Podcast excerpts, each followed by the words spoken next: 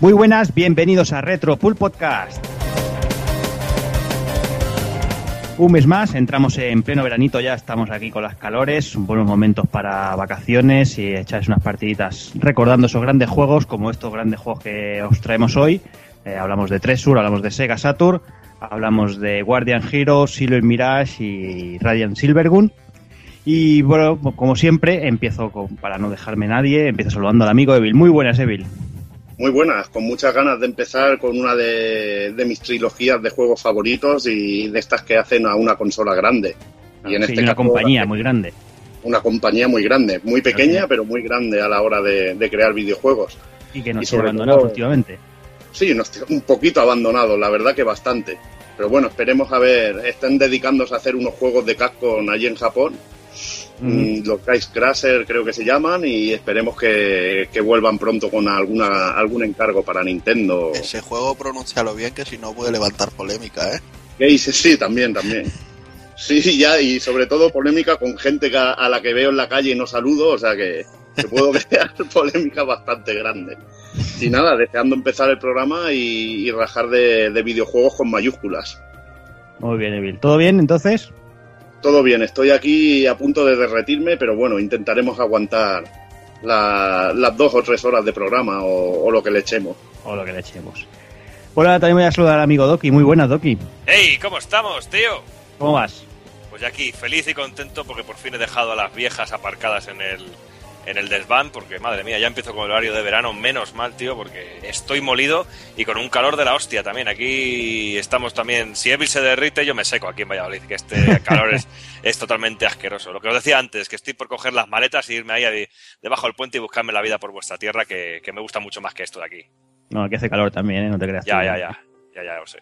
¿Y el Another World qué tal, Doki? ¡Buah! Rico, rico, rico. Creo que es la quinta o sexta vez que compro el mismo puto juego, pero bueno. Yo sí así no puedo evitarlo. Pero bueno, lo estoy disfrutando muchísimo otra vez. Ya me lo he pasado un par de veces, lo pillé ayer. Y bueno, Ay, muy, muy, muy, Qué contento. sueño, tío. Qué sueño me está entrando, tío. Habéis hablado de Another World y me entra un sueño, tío. Claro, es, es, es lo que tiene la edad, que con la edad os, Ah, llamando, llamando a la acción, llamando a la acción. Vete, vete a pagar 15 euros por un puto juego de indigentes de palitas. Ahí está, tío. Joder. Si es que no tienes ni idea, tú. Otro que habla sin tener ni idea. Sí, sí, veo, por 15 Bueno. pavos te lo envían en cartucho a casa, ¿no? O algo así. Hombre, por supuesto. Por supuesto. En fin, ya bueno. que te tengo aquí, Juana, muy buenas, Takokun. Muy buenas, ¿qué tal? ¿Qué ¿Cómo tal? estamos? ¿Cómo va todo? Pues bien, aquí estamos ah, tocándonos un poco las pelotas, por que negarlo, así en el sofá. O Tocándote, no, tocando las pelotas. Bueno, eso siempre, siempre que os dejáis. Es muy distinto. Y nada, a ver qué tal, qué aprendemos hoy de, de estos juegos, porque la verdad es que yo no, no he tocado mucho el tema Treasure. Ay, A pecado. Guardian Hero sí que lo jugué un poquito en su día, pero bueno, esas cosas que hacías campanas para ir a casa del colega que tenía la Saturn y te hacía los sándwiches de tequila con jamón york. y entre sándwich y sándwich pues jugábamos un poco. Bien hecho. hombre. Pero más allá de eso, poco. Bueno, todo bien, ¿no? Entonces, Sí, sí, no nos podemos quejar. muy bien. Pues nada, también voy a saludar al amigo. ¿Cómo te llamo? ¿Te llamo invitado? No, no, no, que si no, Doki se, se mete especial. contigo, señor Kafka. Está especial. Pero de momento, ya has dicho, de momento ya has dicho amigo. Hombre, claro, es amigo. Mira, por- por- porque vengo de las entrenacas del infierno y no quiero problemas ni historias, pero os ha mandado alguna vez a la mierda, tío, que es muy de la mancha. Nah, tú, mándalo, mándalo. Manda, manda a Doki un poco, hombre. Si, si, si a él le gusta. Yo, eh, nada, agradeceros que me hayáis invitado una vez más y, Joder, macho, es que esto te confundes una puta vez aquí y ya te han crucificado, macho. Es que esto me parece increíble. Parece mentira que no lo sepas. Oh, nada, eh, yo como ya suena cachondeo, pero muy contento de estar otra vez con vosotros y aunque no esté mucho por aquí, yo siempre os escucho ahí en mis noches de soledad mojando sábanas y sueños húmedos. Y me hubiese gustado mucho estar con vosotros en los anteriores y en el DL3 porque ya os digo estoy muy desconectado y no me enteré de nada sobre todo para defender el honor Pokémon hay cabrones que de- tengo casi 40 años y me gusta Pokémon y qué pasa cabrones Bueno, mira, tienes un momento, va, venga, di lo que te salga los huevos, va. Pokémon. Eh, me gusta Muy Pokémon. bien, Kafka, muy bien. Venga, continuamos. con el programa. Eh, y, la- y las películas de abuelas alemanas peludas también me gustan tío. Y de gases, ¿qué tal vas hoy? De casa es bien, de casa es bien. Estoy preparándome aquí algunos guapos para luego acabar la cortinilla, pero no, bien. Tengo. Espero que sean superiores y no inferiores, que la última vez que aposté luego tuve que ir con las cobillas y a rascar. ¿Todo bien entonces, Alex? Todo muy bien, tío, tío, muy animado. Aquí hablar de tres juegazos enormes de los que hay mucho que aprender y mucho que cascar. Muy bien. Muy bien, pues nada, déjame también que salude a nu- a nuestro invitado, un muy buen amigo, un buen amigo de Evil, mío, de todos en general. Eh, Es el amigo Uri, muy buenas. Muy buenas a todos, pulpos. ¿Qué tal, Ya Uri? era ¿Cómo hora de vas? que estuviera por aquí. Bien, eso de rogar, ¿eh? Sí, no, no, yo ya llevaba tiempo diciéndome te llamaré, te llamaré, y siempre me llamaba al día siguiente para decirme lo guay que había quedado el programa. siempre le hablas de este tipo de gestos. Es muy débil eso. Uri, qué bien quedó el programa, tío, lo tienes que escuchar, te tendría que haber llamado. Pues mira, por una vez hoy me ha llamado y he dicho, pues venga, ya que me llama por una vez, aunque estoy algo hecho polvo porque ha sido una semana intensilla para los de Barcelona, que ha Mm. sido el Game Lab y demás. Todo ¿Qué bien, tal? encantado ¿Qué de estar aquí para hablar. ¿Qué tal por la Game Lab? ¿Por qué, destacable? Bien, bien, bien. Décimo año para ellos, eh, décimo aniversario. Una lista de ponentes bastante espectacular este año. Tim Schafer, eh, eh, Yu Suzuki, Inafune, el Rubius estaría por ahí, suponemos. y nada, y la verdad es que muy bien, muy bien organizado, las ponencias muy interesantes, eh, muy... Como siempre han hecho un hincapié muy fuerte hacia la la industria del móvil y el free to play y demás, que a nosotros quizá no nos interesa tanto, pero bueno, son los tiempos que soplan Mm. y los nuevos creadores están interesados en el tema de hacer una aplicación y quizá ganar un billón de dólares al día siguiente, pues Sí, eso, claro. creando el próximo Candy Crush o lo que sea. Pero bueno, ahí están Yu Suzuki, Inafune, Tim Schafer, clásicos de la industria, a los que siempre es interesantísimo escuchar y escuchar, saber sobre su carrera y sus pensamientos del futuro.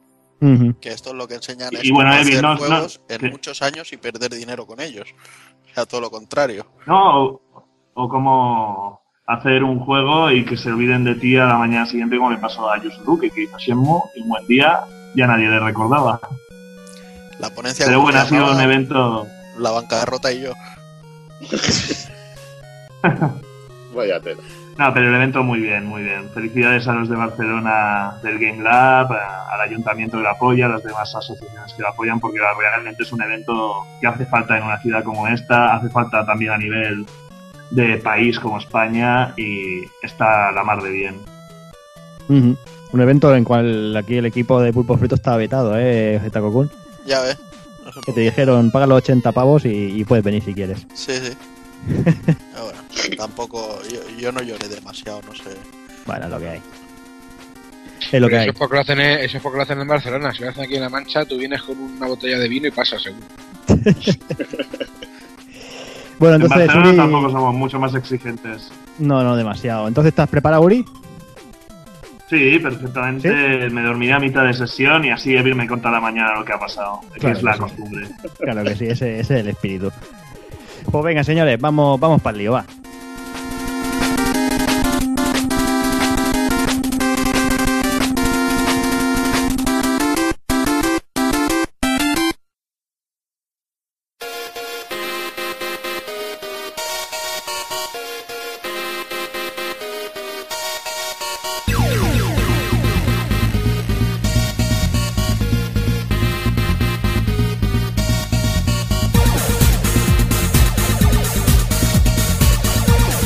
Y para el vigésimo séptimo programa, como nos gusta llamar a nosotros, cinco relojes, dos nabos, empezaremos como siempre con los amigos de Retromaniac haciendo el indie, analizaremos la trilogía de Tresur para Sega Saturn y remataremos con el ending.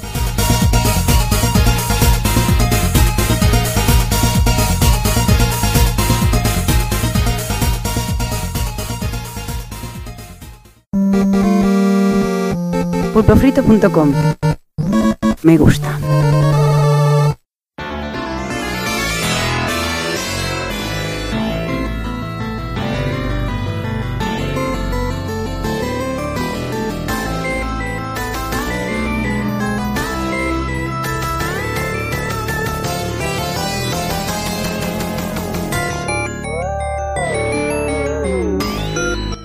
Hola retromaníacos, mi nombre es Juanma.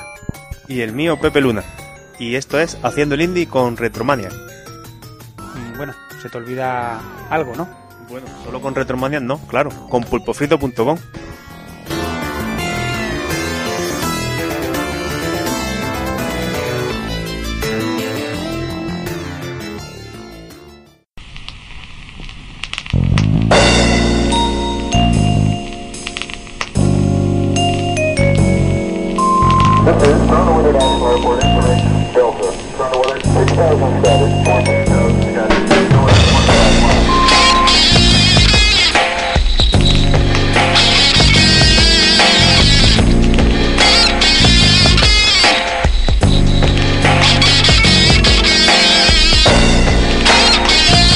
Pues ya estamos otra vez aquí. En esta ocasión nos vamos a quitar un poco la, la espina que se nos quedó el mes pasado. Que, bueno, el juego que tuvimos de He-Man no cumplió con nuestras expectativas al 100%. Así que Juanme y yo estuvimos viendo y tal. Y hemos decidido volver a traer un, un beaten up de estilo clásico. Y en esta ocasión se trata de Ryuko no Ken Neketsu. Sí, me imagino que, que el nombre os sonará bastante. Ahora vamos a explicar por qué. Se trata de un beaten up desarrollado por Ship, un pequeño grupo independiente de, de solo dos personas, eh, ojo, que son de origen italiano. Y tienen un catálogo de juegos en su haber donde predominan las tollinas pixeladas y el sabor a arcade clásico. Bueno, Pepe has dicho que, que no cumplió al 100% ese, ese beat'em up. Yo creo que no cumplió ni, ni al 10%. Ni el 0,0. También es verdad que las expectativas yo las tenía altas, no sé por qué, pero, pero en fotos pintaba muy bien y técnicamente pues lo veía, bueno, técnicamente, gráficamente más bien, porque lo técnico también entra la suavidad y demás, pero bueno, no vamos a seguir dándole cera al pobre de, de He-Man, que ya tuvo Ya bastante tuvo. en la entrega anterior, y vamos a, vamos a quitarnos un poquito ese, ese mal sabor de boca que nos dejó con, con este juego que comenta, el, el Ryuku no Ken Neketsu, que data de 2009, han pasado ya unos cuantos años, y es un doble homenaje a dos grandes insignias en esto del noble arte de Elias Porro. El propio título del juego no deja lugar a dudas, Pepe. Es el nombre original con el que se conoce la saga de Arrow Fighting en Japón. De hecho, los protagonistas principales son los personajes de SNK. Eso sí, todo está pasado por la estética Neketsu, mejor dicho, Kunio-kun, que eso con ese nombre les sonará seguramente más a los oyentes. Esos entrañables beaten up que firmara Tecnox en su día y que por estos lares conocimos como Renegade o Raider City Ransom. Sí, porque a pesar de estar protagonizado por los personajes de Arrow Fighting, nos encontramos ante un arcade de lucha clásico de avance lateral. La base, como hemos dicho, es el mencionado Kunio-kun, aunque también encontramos reminiscencias con otros beaten up de la época pre-Final Fight, como Double Dragon. Qué grande era. Pues sí, la verdad es que es un homenaje constante al género que, que Tecnos en su día de- definió. El argumento pues está basado en la historia original de Ryo Sakazaki y Robert García, donde el secuestro de Yuri, la hermana de Ryo, a cargo de la banda de Mr. Big, cabronazo Mr. Big, obliga a estos a recorrer los bajos fondos de nuestra querida Southtown, la mítica urbe protagonista de los juegos de SNK. Y claro, por el camino pues no nos queda otra que dar buena cuenta de la gentuza que puebla las calles de, de esta urbe. Para ello, pues no solo podremos seleccionar a los dos amigos protagonistas, sino que tendremos eh, disponible a la plana mayor de personajes que, que han ido apareciendo en las sucesivas entregas de Arrow Fighting. Y bueno, sí, Mr. Karate está entre ellos. De que sí, ese Mr. Karate No, ahí. no podía faltar. Nos- Vamos, nos podemos poner en, en su piel otra vez y de otra forma totalmente distinta. Por delante tendremos la friolera, ojo, 99 niveles. Y es que el título no se conforma con relatar los acontecimientos del primer juego. El modo historia se divide en las tres partes de la trilogía, pudiendo seleccionar el capítulo que queramos al comienzo del mismo. Además, cada uno de ellos está basado en los escenarios originales correspondientes. Aunque alguno que otro se toma ciertas licencias, también se complementa con ciertos niveles en los que se le da más importancia a los saltos y al plataformeo, y algunos en el que incluso podremos manejar vehículos. Al final de la mayoría de estos niveles nos espera también un final boss, como no podía ser de otra manera, que son ni más ni menos que los adversarios con los que nos batíamos el cobre en, en la trilogía de, los arcades. Eso sí, aquí pasados también por el filtro Super Deformer de, de Kunio-kun. El control es muy simple, disponemos de un puño, una patada, eh, un botón de salto y también podremos ejecutar ciertas técnicas especiales de su homónimo del salón recreativo mediante una barra de magia. Además, los personajes suelen tener pequeñas variaciones en su control para hacerlo diferente entre sí. No son meros skins unos de otros, ni mucho menos como ocurre a veces en este tipo de juegos. Una cosa que se han currado tela son los modos de juego y es que el, el título está, está bien surtido de ellos. Eh, tenemos, por ejemplo, el modo arcade, que sería lo más normal, lo, típico de siempre, en el que podemos jugar hasta cuatro personas, ojo, de manera simultánea. También tenemos disponible el Densetsu Tag Mode, donde nos enfrentamos a, dos jefes de manera simultánea en un combate. Podemos jugar solo o acompañado con otro jugador. Y también tenemos un modo de misiones donde debemos cumplir con ciertas condiciones que nos van proponiendo. Y luego también, pues bueno, claro, un One versus One, que aquí se denomina Netou, este modo de juego, en el que además los escenarios de juego intentan recrear los originales de, los juegos de, de recreativa, de Fighting. La estética super deforme propia de los Kunio-kun, eh, la predominante durante todo el juego. La traslación a este particular universo de los personajes de SNK se resultó de manera muy satisfactoria. Además, utiliza una paleta de colores muy vistosa y variada, también nos sorprende con efectos climáticos como lluvia en determinados niveles, notando un poco más de complejidad a lo que a primera vista tú ves como, como algo que parece que te va a mostrar ¿no? lo, lo, más sencillo que, has visto desde los años 80. También es de agradecer la variedad de enemigos que nos vamos encontrando por las calles. Tenemos a todos los estereotipos típicos del género, vaya, desde los motoristas, a las tías con látigos, pasando a fornidos musculosos con máscaras de animales, ojo, Por otro lado, en los objetos, pues también sabor, sabor añejo. Tenemos las clásicas porras eléctricas, látigos, cubos de basura que podemos atizarles con ellos, hacha y demás clásicos del mamporreo callejero. En el apartado musical también encontramos eh, este homenaje ¿no? que, se respira en todo el juego, encontrando samples de SNK y los juegos clásicos de Tecno, e incluso algún pequeño guiño al maestro Yuzo Koshiro. Grande entre los grandes.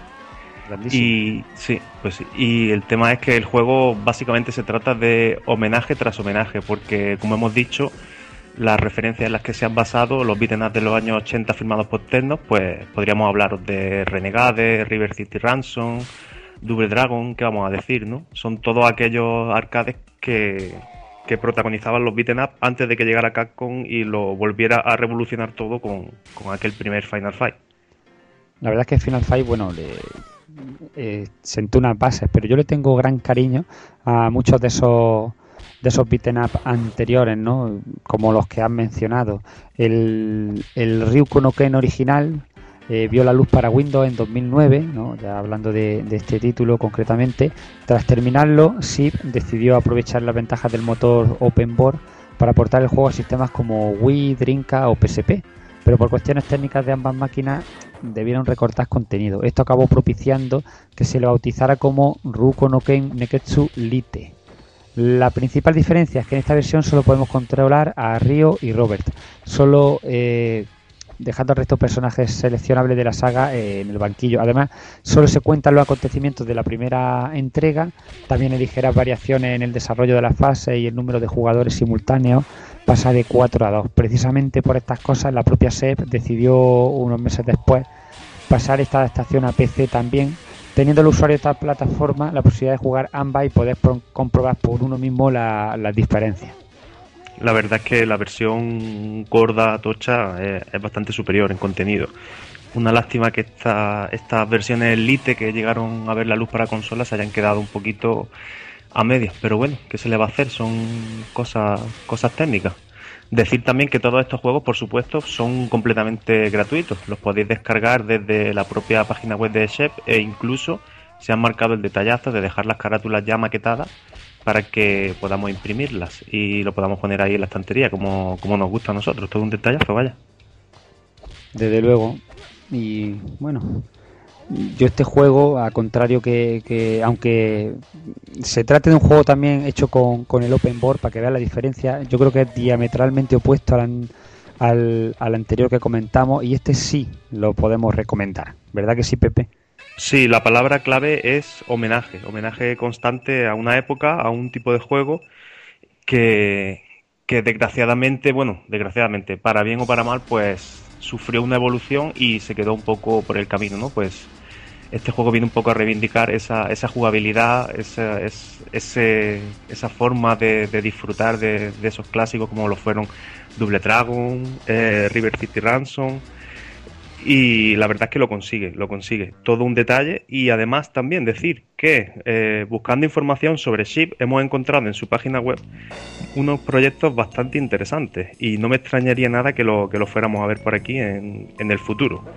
Así como avanzadilla, decir que tienen por ahí un, un Final Fight 0, que es ni más ni menos que un Final Fight, pero con la estética visual de los Street Fighter Alpha, ¿eh? ahí en nada. Ya ves, pocas cosas dicho. A ver, a ver cómo les queda, porque bueno, por ahora este jugablemente, aunque técnicamente pueda parecer, como, como decía, diametralmente opuesto al He-Man, que estéticamente en foto se vea muy bien, este en foto a lo mejor se ve muy, muy simple, pero claro, es que utiliza un tipo de estética concreta, ¿no? Que debe quedar Claro. así. Sin embargo, luego en lo jugable eh, está muy bien llevado a cabo. Incluso se han permitido eh, una cosa curiosa, ¿no?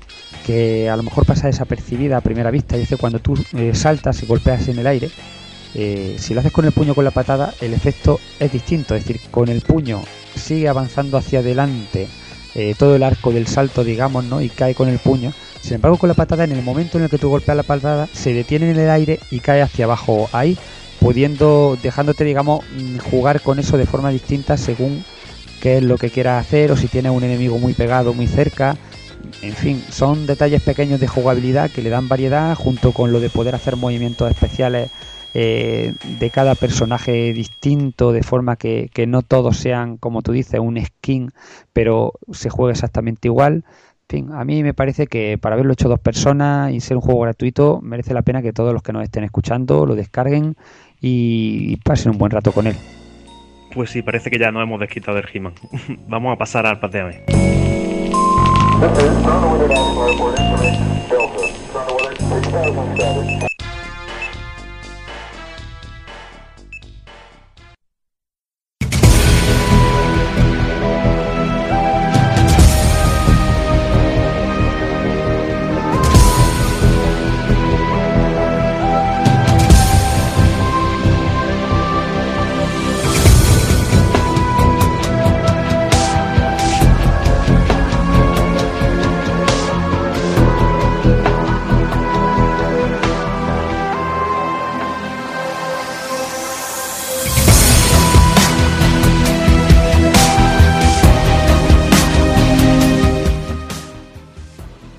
Traemos solo un pateame esta vez, pero un pateame con muy buena pinta.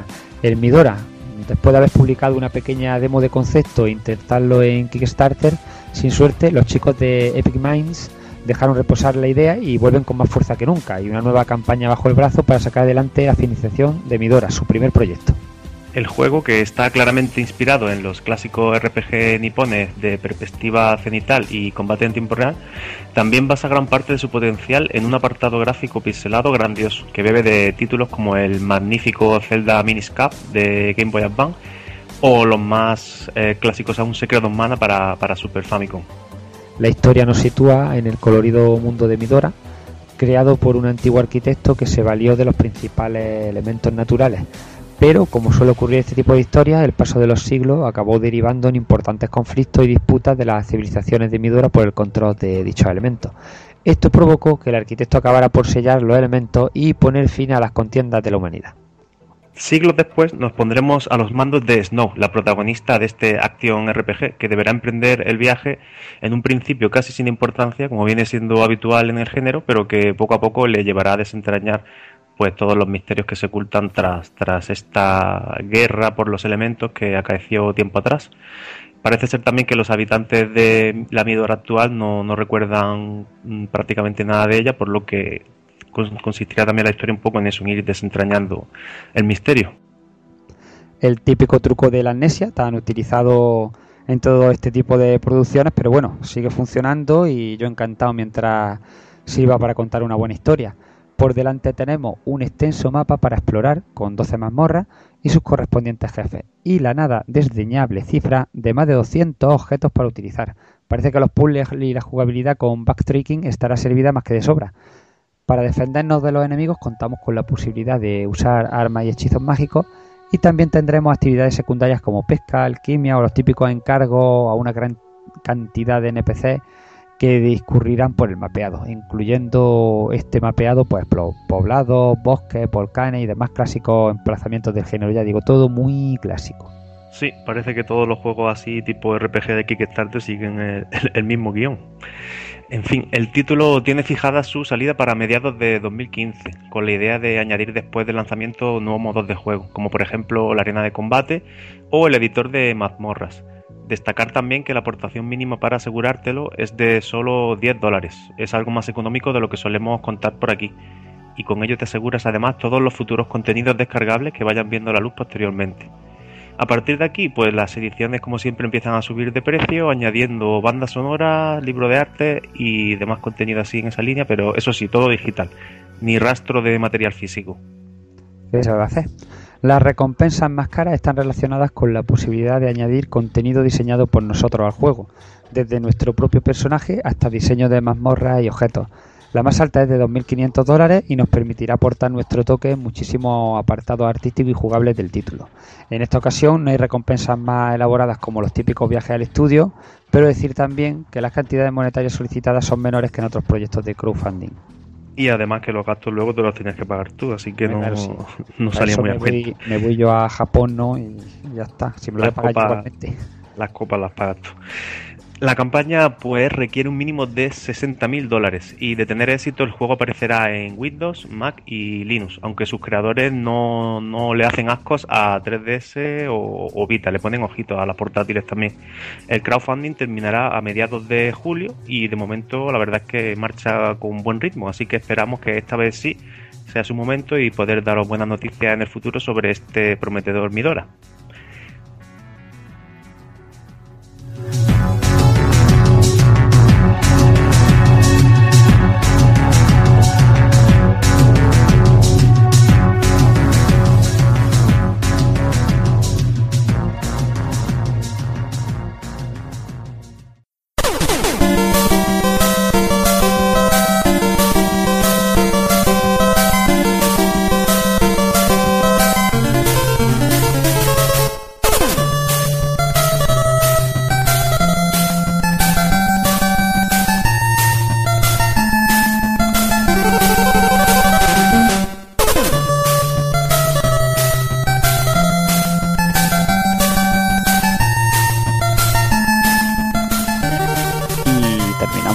De hoy, como siempre, con unas pildorillas. Comenzando por Konami, que apoya el remake de Metal Gear original para MSX que preparan unos aficionados. Algo extraño se tiene que mover entre las grandes en esto de los videojuegos. Yo no sé si tendrán fiebre o lo que sea, pero es que después de estar acostumbrado a que cualquier proyecto fan más o menos trabajado y conocido se enfrente con los departamentos legales de Nintendo o Sega, pues de un tiempo a esta parte parece que la cosa se relaja y que los directivos empiezan a ver con buenos ojos iniciativas como este remake que hoy os traemos del primer Metal Gear, que andan preparando unos aficionados a la saga de, Kojima, bajo el, bajo el sugerente nombre de Other Heaven. Pues este trabajo no parece que vaya a ser baladí, se supone que quieren recrear el juego original para MSX, pero en 3D utilizando para ello el motor Alien Swarm de Valve, nada menos, que además está basado en el conocidísimo Source. Ahora mismo el grupo está buscando más gente que quiera unirse a ellos, entre programadores, diseñadores o modeladores 3D. Konami le ha dado el ok siempre y cuando no se obtenga el beneficio de este trabajo, lo cual es lógico. E incluso según eh, Outer Heaven, en un email recibido desde la creadora de la saga Gradius, se, le, se les comunica que si el proyecto sigue adelante sin problema y hay suficiente interés del público en el mismo, Konami posiblemente considere dar un siguiente paso en, en concordancia. Estos ya son motivos más que suficientes para ponerse palote.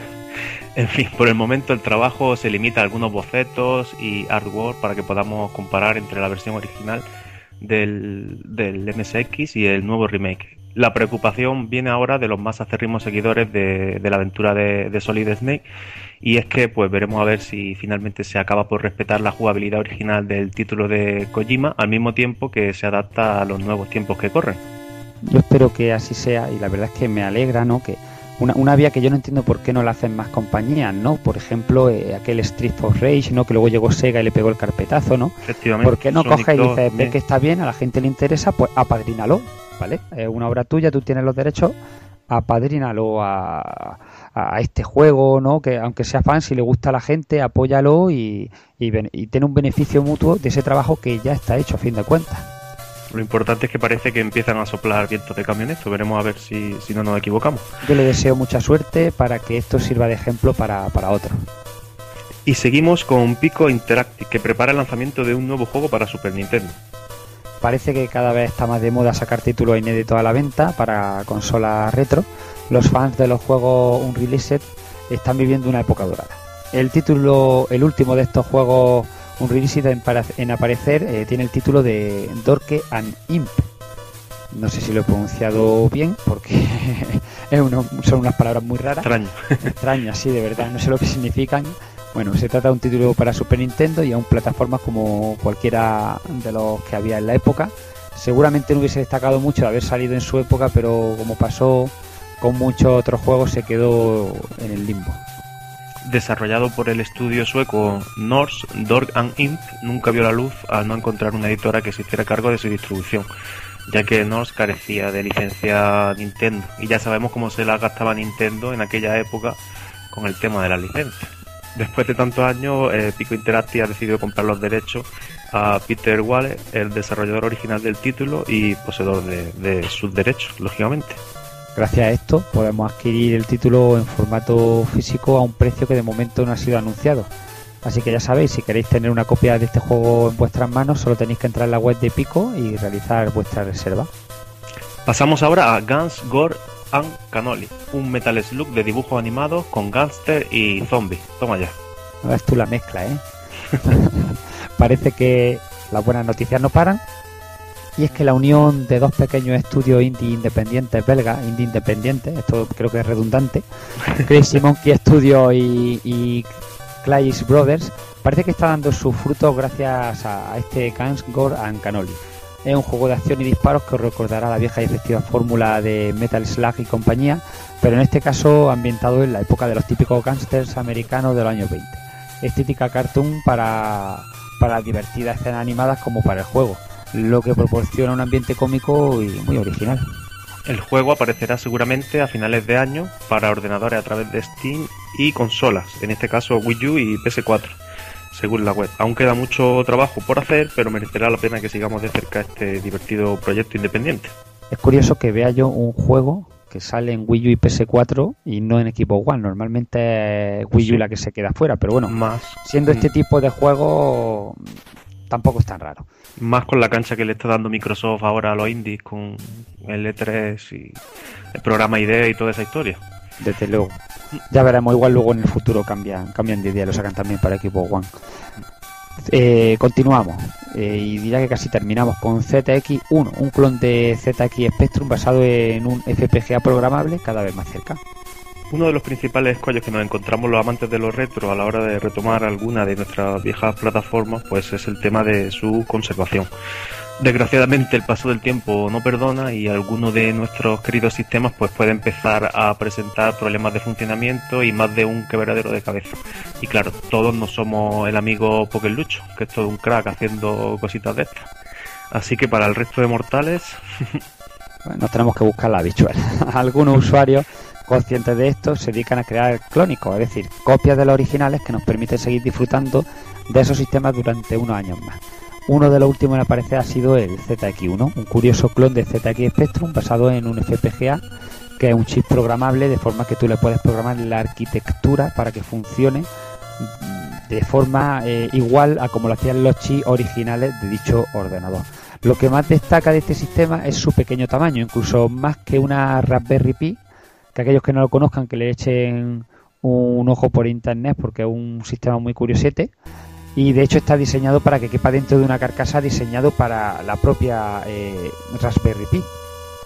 El ZX1 busca ser una reproducción fidedigna del sistema ZX Spectrum, aunque añadiendo alguna funcionalidad nueva para hacer más cómoda la experiencia. Tiene una ranura SD en la cual podremos introducir pues todos los archivos TAP que deseemos y el sistema ya se encargará de ejecutarlo él solo. Además, si somos más, no- más nostálgicos, también tendremos la entrada jack de 3,5 para que nos permita conectar nuestro reproductor de cinta y cargar los juegos como antaño.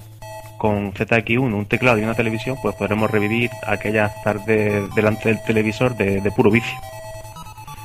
Mientras, mientras cargábamos la cinta, ¿eh? Anda que no. Aquellos tiempos cruzando los dedos para que no diese error de carga. Pero, pero yo te digo una cosa, a veces a mí se me cae la lagrimilla eh, y pongo a cosa hecha una cinta cargando más que, que, que no, sé, no sé. Son, son cosas que si lo has vivido en su día, pues claro, te, te, te gusta, te gusta de vez en cuando recordarlo, ¿no? Pero es que si no, aquel que no lo haya vivido obviamente no le verá sentido a todo esto. Efectivamente. De momento, pues no se ha anunciado ni fecha de lanzamiento ni precios finales, pero sus creadores calculan que estará sobre los 30 euros. Muy, muy buen precio. Además, también hay rumores de una posible campaña de crowdfunding, que sería en plan, en, plan para ampliar las, las, de las 50 a 100 unidades planteadas en un principio. Pues quién sabe, lo mismo esto es para intentar hacer una cosa un poco a mayor escala. Si queréis saber más sobre el proyecto, solo tenéis que pasaros por su web oficial y por supuesto estaremos, estaremos también informándolos por aquí. A mí todo este tipo de, de maquinitas que te permiten jugar eh, lo más parecido posible a lo que era el sistema original. Hombre, lo suyo es tener el sistema original si te gusta por nostalgia, pero lo que tú dices, con el tiempo se acaban estropeando y tener un proyecto como este o como el One Chip MSX o, o ese que, que, que, comentamos también, ¿no? De, de, la Amiga, ¿no? Que lo tenían también en proyecto. Bueno, en fin, me, parece genial que se hagan este, este tipo de cosas, ¿no? Lo que pasa que, claro, son a muy pequeña escala, es complicado eh, que pueda salir concretamente el ordenador que buscas, pero bueno, por lo menos, aunque aunque no es algo fácil que tú puedas ir a cualquier tienda y comprarlo, ¿no? Ahí está y aquí estamos informando para aquel que esté interesado que, que, que busque ya más información concreta y pueda conseguir su unidad. Y que lo sigan haciendo con todas, vaya, que anda que no hay sistemas por ahí.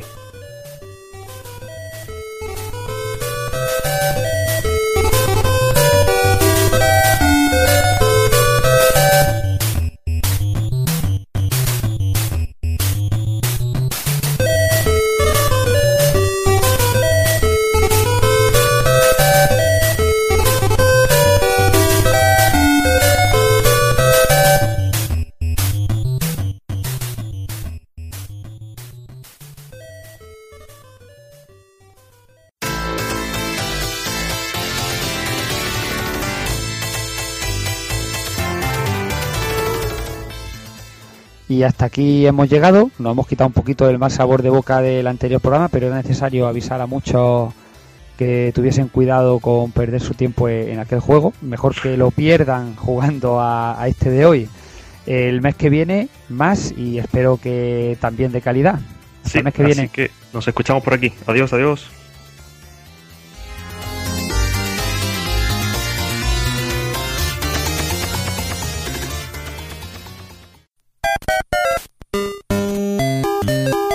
Visítanos en pulpofrito.com. Te esperamos.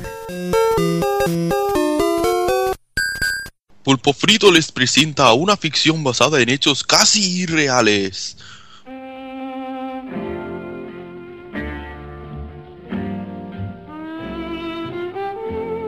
Un joven e incauto Evil se dirige a comprarse una Sega Saturn con Guardian Heroes al centro mail donde, inocente de él, estaba a punto de ser sonificado.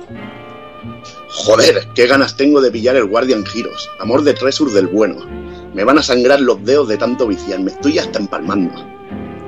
Con ese espíritu y casi una veintena de años menos, atravesó el portal dimensional que le llevaría a adquirir su preciada casa.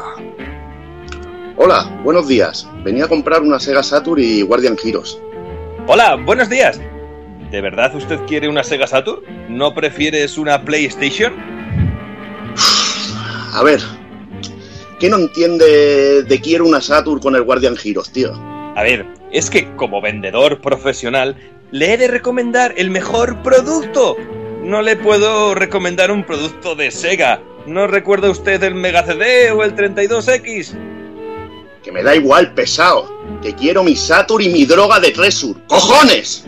Señor, eh, tranquilo, le va a dar un la espalda al futuro. Eh, ¿Ha jugado a Toshiden? ¿A Ridge Racer? Sí, sí, son la puta hostia. pero me apetece jugar a un videojuego de corte clásico con hormonas 32 bits, cojones. Caballero, el futuro son las 3D y la PlayStation, la Sony 1, no puede fallar. Vamos, tío. ¿Qué te paga Sony para que venda sus productos? Manda huevos, tío. Que quiero una jodida Saturn con el Guardian Heroes, tío. Que suena Gunstar Heroes, de lo mejor que he jugado en mi vida. Que estos solo hacen bien la Black Trinitron y Wallman de los cojones. Bueno, usted eh, hará lo que quiera con su dinero, no hay que ponerse así, ¿eh? Tenga su Sega Saturn, el Guardian Heroes, pero le aviso que se arrepentirá. Yo nunca me arrepiento de nada. Con la oferta son eh, 60.000 pesetas. Y así, el currante de Centromail procedió a meter la consola y el juego en una bolsa para entregárselo al enrabietado Evil. Pero no se le ocurrió otra cosa que meterlo en una bolsa con el logotipo de FIFA y Electronic Arts. Vamos a ver, por favor. Le estaría agradecido si no pone usted mi Saturn en esa bolsa, que me la infecta. Lo que usted quiera, caballero. Usted se lo pierde. Sony y FIFA es el futuro. ¡Tío! Hasta las narices me tiene. Me cago en el mail y todas sus putas estampa. Evil asiste entonces a una escena aterradora. El dependiente empieza a mutar y se transforma en Ken Kutaragi. No Sony, no Glory. Tú nunca poder pronunciar bien PlayStation, Sony Mag, Sony Boy, por el poder del polígono y el Gorau Sandin Yute. ¡Maldigo!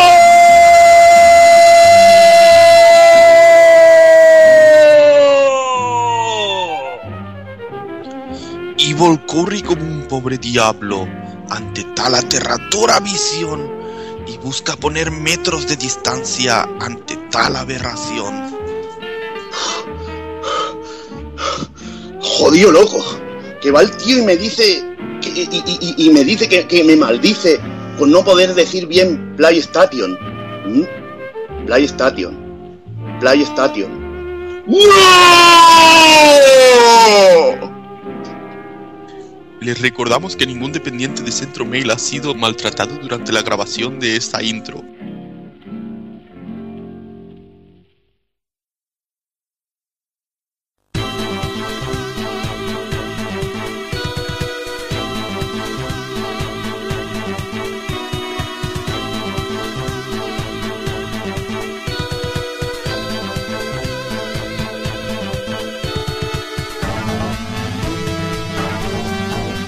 Y vamos ya con el grueso del programa, vamos a hablar de Tresur, empezamos haciendo un poquito de historia porque bueno, ya es una compañía que tiene muchos intríngulis y la verdad es que, que tiene cosas confirmadas y cosas por confirmar, pero bueno, todo queda, queda ahí la leyenda de, de esta mítica compañía. Tresur, eh, la compañía se fue fundada el 19 de junio del 92, eh, en gran parte, como todos sabéis ya, por miembros salidos de, de la gran Konami, no de la Konami de dorada, de la época dorada de que hacía tantos juegos que tanto nos han gustado toda la vida.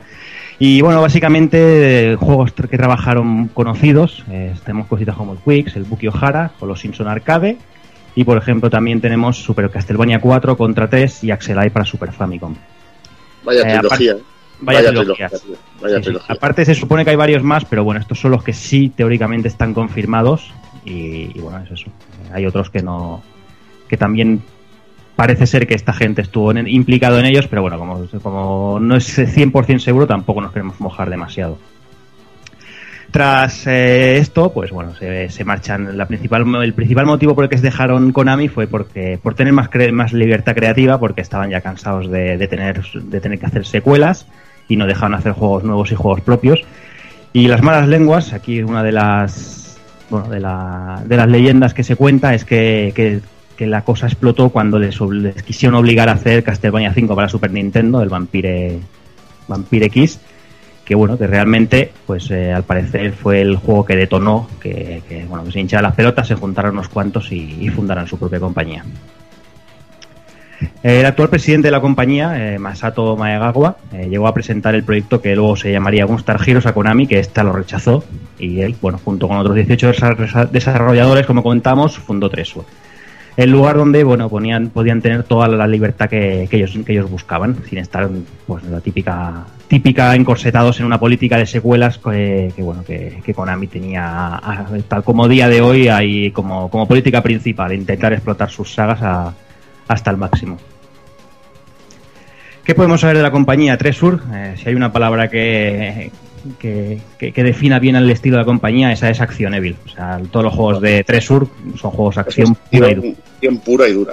Acción pura y dura, eh, originalidad, mecánicas, je- el jefe final, son los maestros. eh, el máster del jefe final, si quieres tener un máster en jefe final y ser un experto en jefes finales, has de jugar Tresur. Si no, Bueno, no eres jefes finales, jefes medios, jefes pequeños. jefes medios, jefes de todo. Es el máster, tío. Es el Sí, máster. lo, porque luego lo veremos y sus juegos es que hablamos de los de los final bosses, pero es que los, los jefes de media pantalla tienen a patadas. En todos suelen haber en cada fase 4 o 5 tranquilamente. Habría juegos que pagarían por tener un, un jefe medio de, de Tresur como jefe final, porque pagarían, porque es brutal, es brutal. Totalmente. La manera que lo trabajan, la originalidad, los patrones, todo. Son unos maestros. Ujú. Y bueno, como comentaba David al principio del programa, Tresur es una compañía pequeñita. Eh, el personal siempre ha sido ha ido oscilando entre los 20 y los 40 trabajadores y bueno, eh, lo han trabajado entre, entre esa gente. Pues debido a esto, ¿qué pasa? Pues principalmente sus desarrollos casi siempre han sido contratados por otras compañías, como pueden ser Nintendo, Sega, Enix o G Revolution. El primer juego que lanzó la compañía fue el, el denostado Gustar Hero para Mega Drive, ese juego que comentamos que habían presentado con Ami y dijeron que eso no vale para nada. Y es todo un clasicazo, ¿no? Vaya, vaya fumada, tío. Rechazar un Gustar Heroes, tío. es de- Gustar Hero además que puede ser mm, tranquilamente el mejor juego de Tresur. Sí, sí, un- o uno de los mejores. Y directamente en Mega Drive seguramente es el mejor. A mí, eh, de Yo la siempre recordaré al menos esto. O sea, yo siempre recordaré Gunstar Heroes por, porque es el juego que me hizo comprar una Mega Drive y es mi juego favorito de Mega Drive. O sea, Mm. es brutal ese juego. Sí, sí. Es que no- sé qué, no sé qué les enseñarían a Konami para decir que no les gustaba. Es que es lo, lo, lo jodido, ¿no? No sé, eh, seguramente que era un juego original y le decían, hostia, esto no, no va a vender, no es una conversión de máquina, no es una secuela de Contra. Y Mm. entonces les daba un poco de miedo, me imagino. Las sí. corporaciones seguían por beneficios y no le veían beneficio alguno a esto. Y la verdad que Sí, sí, en sí. este caso yo creo que les hubiera dado prestigio, que también es algo muy importante. Sí, está claro. Pero bueno, comentábamos esto, ¿no? Fue el primer juego que lanzó la compañía, pero el primero fue en desarrollo, fue el McDonald's Treasure Land Adventure, que no sé si, si alguno quiere comentar algo de este juego. Pues mira, es uno de los pocos de Treasure, eh, creo que es eh, de los tres juegos de Treasure que me faltan. El Ujú. McDonald's Treasure Land. Y la verdad que tampoco creo que, que lo acabe pillando. El que sí pillaré es el Rakugaki Showtime. Y el otro Mm. es el, el Dragon Drive que hizo para Bandai, que no parece ni Treasure. Yo creo que lo hizo el becario o, o que trajeron a alguien de Konami Nagoya, porque aquello no, no es lado. Konami Nagoya, madre mía, ¿dónde estará esa gente, tío? Supongo que estarán limpiando las calles de Japón, ahí de Nagoya, ahí barriendo o algo, porque es que no vayan para nada, tío. Para nada, para nada. Estarán- Le estarán llevando a Kojima. Alucinante, sí, sí. De resaca estarán. Sí, seguro, porque vamos, tenían que ir borrachos para hacer esas mierdas tan grandes que hacían. Es que era, era, era increíble, porque lo que hablábamos, ¿no? Eh, la época una de Konami, eh, tú veías Konami Tokio y decías, madre mía, Konami Japón, sabías que eso era, era juego, vamos, calidad 100% y pillable al 100%. Ahora, veías, este va a hacer no sé qué, Konami Nagoya, ya decías, madre mía, ya la hemos cagado, ¿sabes? Y es que la rima, la rima de Nagoya ya la Sí, sabemos claro, ya sabemos con qué rima y, y está claro. Yo lo denomino Konami no joya. Konami no joya porque eso no eran joyas. Comparado con el resto. Bueno, y volviendo a Tresur, eh, una de las curiosidades de la compañía es que normalmente nunca nadie trabaja como director del proyecto. Sí que se, sí que nombran a una persona, pero bueno, son todos, todos los directores de cada área, ya sean grafistas, programadores o compositores, trabajan en todos los proyectos de la compañía por igual. Eso, bueno, lo que, lo que hablamos, ¿no? Al ser una compañía pequeña y todo el mundo, todo el mundo está metido en el ajo.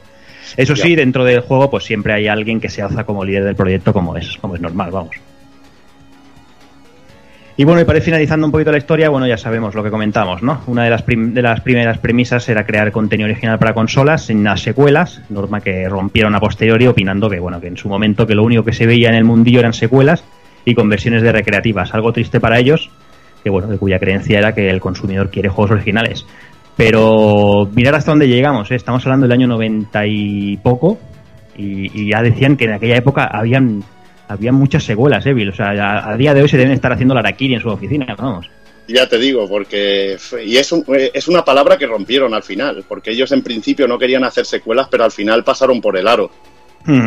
Tuvieron que pasar por el aro, bueno, tampoco es ninguna tragedia, o sí, según, no. eh, según la secuela.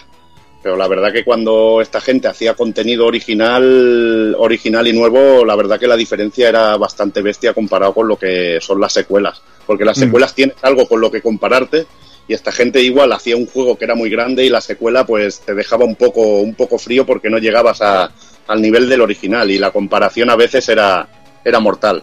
Sí, porque también date cuenta que esto es a principios de los 90, pero si echamos un poquito más la vista atrás, eh, bien mediados finales de los 80 y entrados los 90, es lo que dicen es lo que nos dicen, que no solo eh, continuaciones de los juegos, sino también ports de, de, de arcades o también juegos que son el mismo arcade, el mismo concepto, pero cambiado el sprite y con un mínimo cambio. No sé, la industria llegó un momento en el que estaba petada de todo este tipo de cosas y ya si nos remontamos más al año 83, cuando venía todo el mercado colapsado por clones de Pac-Man, clones de más clones de más juegos y que estábamos jugando todo el tiempo a lo mismo, es normal que, una, que cierta gente con un mínimo de interés y con un mínimo de creatividad te da ganas de contar historias nuevas. Pero es que si lo pensamos un poco bien, era, fue una época en la que teníamos clones de clones y clones del clon.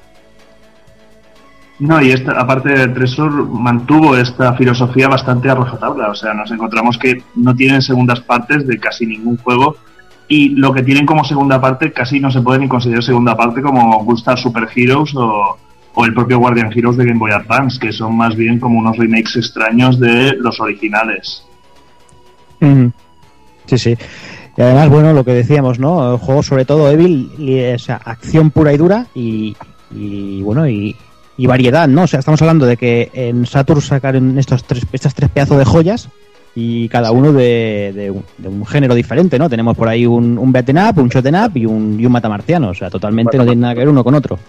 Y bueno, y luego llegaron incluso a más, porque también, aparte de la acción, es originalidad, porque te creaban juegos como Bangallo después en, en Nintendo 64 y Dreamcast, o te creaban juegos como Stretch, Stretch Panic, eh, que aquí ahora no, Freak Out lo Freak llamaron Out. aquí, el Freak Out.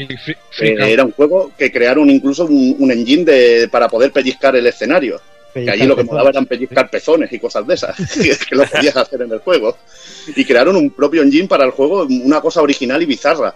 Y luego te sacaban juegos de acción como Astro Boy basado en una licencia que eran también cojonudos. Y menudo Y- juego. Sí, sí, menudo juego. O te sacaban un rollete Smash Bros. así con, con el Rakugaki Show- Showtime. O sea que, que la variedad la variedad que tienen, o un, o un juego tipo Panzer Dragon con los Sinan Purismen. Mm, La variedad es brutal y en todo lo que el, común denominador es la acción, pero también agregaría grandes dosis de originalidad, lo que le- y, sobre todo de mecánicas, jefes finales, o sea que les sabían dar su, su punto a los juegos y es lo que les ha hecho grandes y lo que les ha dado nombre en la industria. Sí, no solo hacer cosas nuevas, que también está muy bien, sino también coger géneros, como habéis dicho antes, que estos tres juegos, un beaten up, un juego de naves, y darles un toque muy especial y hacer como una vuelta de tuerca a un género tan manido como era en ese momento los beaten up o los juegos de naves realmente, porque tú te enfrentas a un beaten up pero completamente diferente y con unos toques que no se habían visto hasta ese momento. Que eso Mm. también es una buena forma de coger un género que puede gustar a un grupo, a una- un número muy amplio de gente, pero darle una vuelta de tuerca para darle mucha más profundidad, que yo creo que es la primera vez que vemos un juego con tal profundidad en ese sentido, hablando de, de un beaten up, de Guardian Heroes. Y luego tenéis otro ejemplo en el Mischief Maker de Nintendo 64, Brutal. que en pleno auge de, de las 3D, de los mundos eh, locos estos, se sacaron de la manga un plataforma eh, conservador entre comillas, pero que luego la mecánica, en lugar de ser la típica de o lanzar caparazones o pisar cabezas, tío, tenías que ir agarrando cosas y agitando, tío.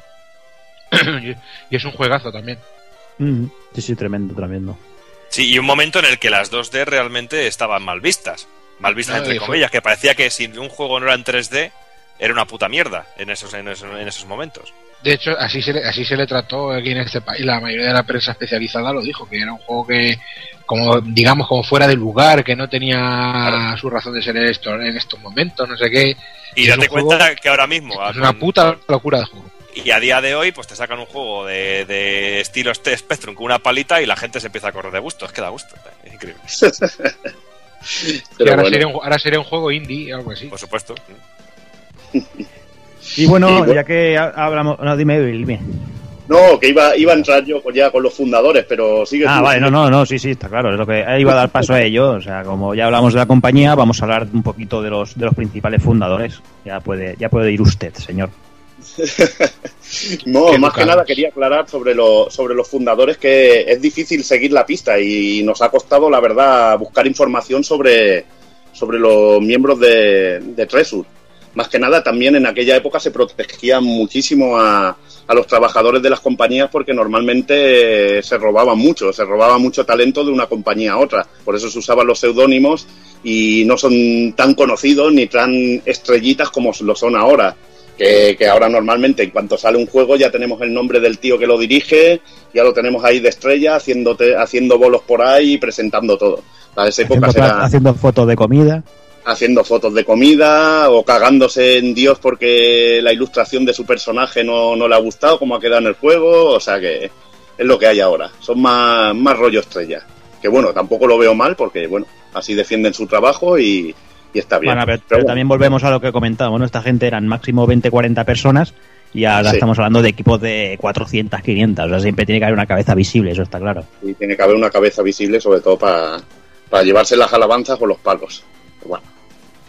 Y vamos con el, con el fundador en sí, la cabeza visible, más, más visible de Tresur, que ya has nombrado antes, Masato Maegawa, que es el presidente de la compañía, que se enrolaría en Konami como programador, donde se encargaría de, programar el Drácula Densetsu para Game Boy un juego de en que, que encima el tipo no se sentía muy orgulloso. Tenía un juego que vendió, me parece que fueron unas 2 millones de, dos millones de unidades y el tío pues no se sentía tampoco precisamente muy orgulloso de él. Decía que le había salido bien, pero que podría haber sido mejor. Eh, un ejemplo típico así de, la modestia de, los capos en este, en este rollo, ¿sabes? Sí, el juego en sí es una, es una auténtica delicia. Eso sí, difícil como un demonio y tiene algunos saltos que son súper ajustados y que luego se mejoró mucho la segunda parte, que ya es una auténtica delicia realmente. Pero este tiene algunas pantallas que son terribles. La, la pantalla de, de, de, sc- de scroll de scroll vertical, de tener que subir y bajar las cuerdas, hostias, colega, amigo.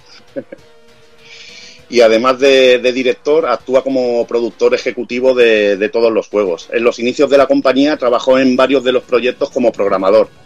Eh, comentar que en una entrevista a la web Mega Drive Me eh, se le preguntó a Maegawa eh, por qué trabaja en el hardware de Mega Drive y no para Super Famicom. Un hardware que ya conocía más al venir de Konami y que ya sabemos que todos que Konami y su relación con Super Famicom era, era bastante más buena que la que tenía con Mega Drive. Eh, sobre todo a la hora de, los títulos que sacó en Super, en Super Famicom, Super Nintendo, fueron mucho más que, que en Mega Drive. Y bueno, Maegawa argumenta, argumenta estar sobre todo con Sega por su pasión por el hardware. Eh, argumenta que Super Famicom puede poner muchos más colores en pantalla, mejor sonido, pero Mega Drive tiene un 68.000 como corazón. Y una cosa que, que a él como programador le pone, porque le da más libertad de trabajo y, afirma que currar para la Super Famicom era doloroso, sobre todo por las limitaciones del procesador porque tenía muchas cosas por hardware, pero a la hora de programar y ser creativo, la Mega Drive le ofrecía más cosas. Eh, de esta manera llega a afirmar que no habría manera de hacer funcionar Gunstar Heroes en una Super. Eh, sobre todo afirmándola con los siguientes argumentos. Eh, dice, ¿ves esos jefes? En la Super NES habría ralentizadas. Esa animación requiere mucha computación que solo la Mega, la Mega Drive lo podría hacer. Para Maegawa, eh, el 68000 es una gran CPU que le permite experimentar y para él la Super tiene unos límites. Así, por ejemplo, dice que él a la hora de crear un, un efecto de scaling o de rotación, eh, le es más fácil hacerlo con una Mega Drive y en este caso te tendrías que olvidar en la Super. Tendrías que usar un modo 7 o algo por hardware. O sea que, que es un hombre que es muy fanático de muy fanático de la Mega Drive. Esto es algo que se puede ver sobre todo simplemente con el logo de con el logo que tienes en el Alien Soldier, eh, Custom for Mega Drivers, ya tienes la, la clave de incluso X68. Bueno, te pone 68.000 for 68.000, también te pon- deja un mensajito así. Eh, te habla de su fanatismo por el procesador de Mega y, la plataforma. O sea que muy bien, muy bien. Eh, luego también, hablando sobre la cantidad de color que muestra Gunstar Heroes, nos habla de que mostraron 64 colores en pantalla, pero que bueno, que esta limitación en la Mega Drive se podía, se podía, bueno, se podía mitigar un poco usando efectos como trucos como sombras o efectos de luz. O sea, bueno, un, personaje, el amigo Maegawa y un amante del 68.000, como podéis ver. Sí, bueno, y siguiendo un poquito con los, con los fundadores, pues también tenemos a Hideyuki Suganami. Eh, también ocurre lo mismo que con, con el anterior, que también eh, lo conocemos por los títulos de crédito de ciertos juegos como Nami. Y bueno, es el jefe de, de proyecto de muchos de los juegos de, de la compañía, como por ejemplo el magnífico e increíble Alien Soldier, que es un fantástico, para mí es de esos titulazos que tiene la Mega Drive y que me volvían loco ir a por los que yo chorreaba por todos lados y me moría de envidia y tenía que morderme la lengua cada vez que veía a algún colega jugar con la Mega Drive con eso porque yo no lo tenía y me encantaba. Y también eh, el Mischief Makers. Y bueno, pues abandonó la compañía tras el lanzamiento de Sin and Punishment y aun- aunque eh, continúa manteniendo una buena relación con todos los componentes. Otro de los fundadores de la compañía era Hiroshi Yuchi. Este hombre era un diseñador gráfico, estaba especializado en los fondos para los juegos y bueno, estuvo en la compañía desde que se fundó en el 92 hasta 2008. Eh, en sus inicios en Konami pues trabajó en cositas como Quartz, Los Simpson o Baki O'Hare, aquel Baki, Baki O'Hare, maravilloso. Ese pedazo de opening americano de la serie de dibujos. Eh, bueno, eh, a mediados de los 90 abandona la compañía y unos años más tarde vuelve para liderar el, el desarrollo de Ryan Silvergun, uno de los que nos toca hoy. Y es el responsable de los juegos de naves de la compañía, eh, como por ejemplo el que ya hemos mencionado, Ryan Silvergun y Karuga, que ya salió en Dreamcast, o, el Gradius 5. Y nada, bueno, aparte de ser el, el director y el escritor de las historias, también componía las bandas sonoras de, de Ikaruga, O sea, es- este tío es una pasada, porque es un multitarea total, tío. Aparte de programarte el juego, hacerte los gráficos, encima hace la composición del Icaruga, que es la puta polla. Sobre todo el inicio de la primera fase. Ver cómo te hace el inicio ese y cómo sigue la música, dices, joder, tío, este tío vale para todo. Tras la cancelación de, un shooter que tenía en desarrollo de, con Treasure para Xbox 360, eh, el amigo decidió una vez más dejar la compañía, esta vez ya definitivamente, y, y ponerse a trabajar por libre. Y los últimos trabajos que le conocemos eh, son junto a la compañía G Revolution, que bueno, lo hemos podido ver en el desarrollo de Strania y también ha dirigido el, el reciente Kokuga. Pues también tenemos a Mitsuro Yaida, conocido como, más conocido como Jayman, que nació en 1965 y es amante del juego de acción. Y creó incluso varios juegos por sí mismo para la Sharp S1, para la X1, vaya. Eh, se inició en Konami, como no puede ser de otra manera, en la división de consolas, con Super Castlevania 4 y Contra 3. que ahí es nada, ¿sabes? Vaya manera de desvirgarse, ¿sabes? Madre mía, no me jodas. Son juegos que además es que siguen, los sigues viendo, bien, sigues viendo fotos, tío, en cualquier lado y sigues ll- lloras, tío. Es que es, pre- es precioso, es, son obras de arte, tío. Es uno de los principales programadores de la compañía, sobre todo en los juegos de acción lateral, que es un puto maestro. Eh, aparece como director en varios de los juegos de Trisur y es el principal artífice de Bangallo, que está inspirado por el juego Hover Attack de Shark X1, que es un juego que le encanta. Además es de los más activos en los títulos de portátiles y yo me, este, el Jayman este me suena a mí del, del Dynamite Heady, tío, que es uno de mis juegos favoritos también de Mega Drive. Uf, pedazo de Dynamite Heady, tío. Que son Otra puta locura, otra puta locura, madre mía. No pierdas la cabeza. Bueno. pues eh, yo os hablaré de Tetsuhiko Kikuchi. Si lo buscáis en los créditos de los videojuegos lo encontraréis como Han. Principalmente es el artista y diseñador de personajes, o sea, cada vez que cogías una portada de algún juego de Treasure es más que probable que él la hubiera dibujado.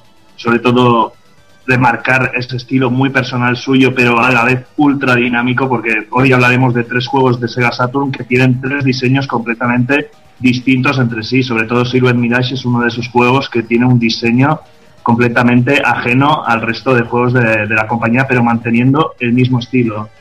También aparece como director de buena parte de los juegos de Treasure y entre otras cosas se le acredita el haber escrito, diseñado y dirigido el increíble Guardian Heroes.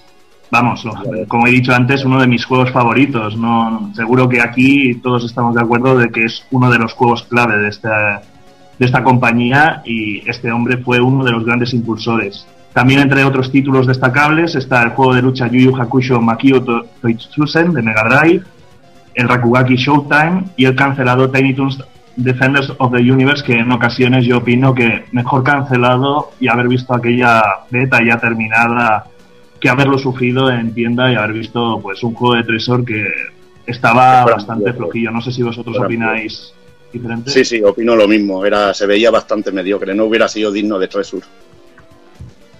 O sea, estamos de acuerdo en que fue una cancelación en el momento Buena. justo, ¿verdad? Buena, perfecta, Vale. Sí, sí. Sí, Igualmente, ya digo, la beta rula por ahí. Si alguien tiene curiosidad en verlo, por seguir la carrera del señor Kikuchi, pues adelante. En 2007, por desgracia, abandonó la compañía para establecerse como, un como creador independiente y, entre otros juegos, pues ha trabajado en un juego que nos recordaba siempre a Guardian Heroes y ya, sabemos, ya sabrán algunos el porqué, que es Code of Princess para 3DS. Sí, una lástima que nos lo vendan digital y no podamos comprarlo físico este juego. Bueno, pero igualmente como compra digital, quizás de lo más interesante de 3DS. Sí, sí, eso seguro. Y bueno, vamos con el último, vamos con Kazuo Hanzawa. Eh, los créditos aparece como Non. Y es uno de los principales compositores de la compañía, aunque comparte la mayoría de trabajos con Katsuhito Suzuki, nazo en los créditos, y Norio Hanzawa. A día de hoy sigue siendo el principal compositor de Tresur y lleva más de, de 20 títulos de la compañía a sus espaldas. Y bueno, voy a ir también con un pequeño apunte, que no solo vino gente de Konami, también vino gente de alguna compañía, en este caso alguna compañía que se dedicaba a hacer juegos muy hardcore y, y la mar de interesantes, como es Feeling Café. Eh, decir que, que de esta compañía son los creadores de grandes y desconocidos juegos como Math Stalkers, que está en X68000, FM Towns y también tenemos una versión en PlayStation. Eh, la saga Suka 120%, con su genial entrega de Saturn, o el fantástico Panzer Bandit de PlayStation, que bueno, es un juego que es un bastante clónico de, de Guardian Heroes y publicado por Van Presto. Entre los integrantes que formaron parte de Tresur, en alguna ocasión podemos destacar a Masaki Ukio, del que destacaremos su rol de, de dirección junto a Kikuchi en Guardian Heroes y Silhouette Mirage.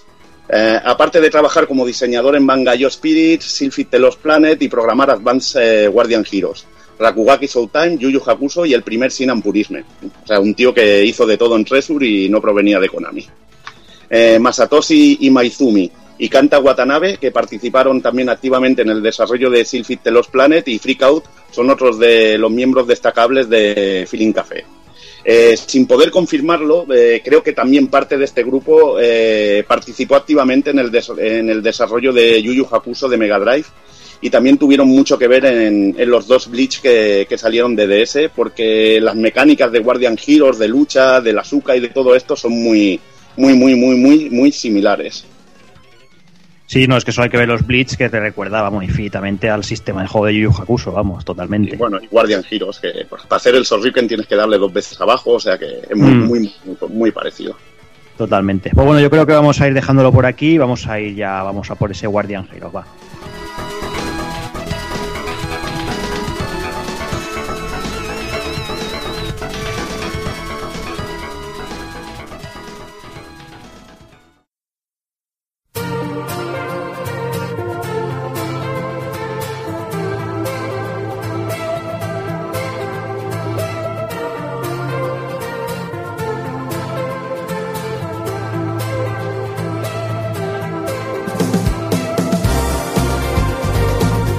Para empezar la trilogía eh, Saturn, eh, el primer juego de, de Tresu para, para la consola de, de Sega, que vamos, eh, quizá no, no sé si decir el mejor de los tres, porque el tercero que vamos a nombrar es brutal, el segundo es también brutal, o sea que es dificilísimo escoger cuál de los tres es el mejor de ellos, pero quizá el buque insignia y, y el único que nos llegó en versión PAL, se trata de Guardian Heroes, y os voy a, explicar un poquito la historia del juego. En ella podemos decir que un poder superior creó el universo para encontrar a los guerreros definitivos para ser su guardia personal.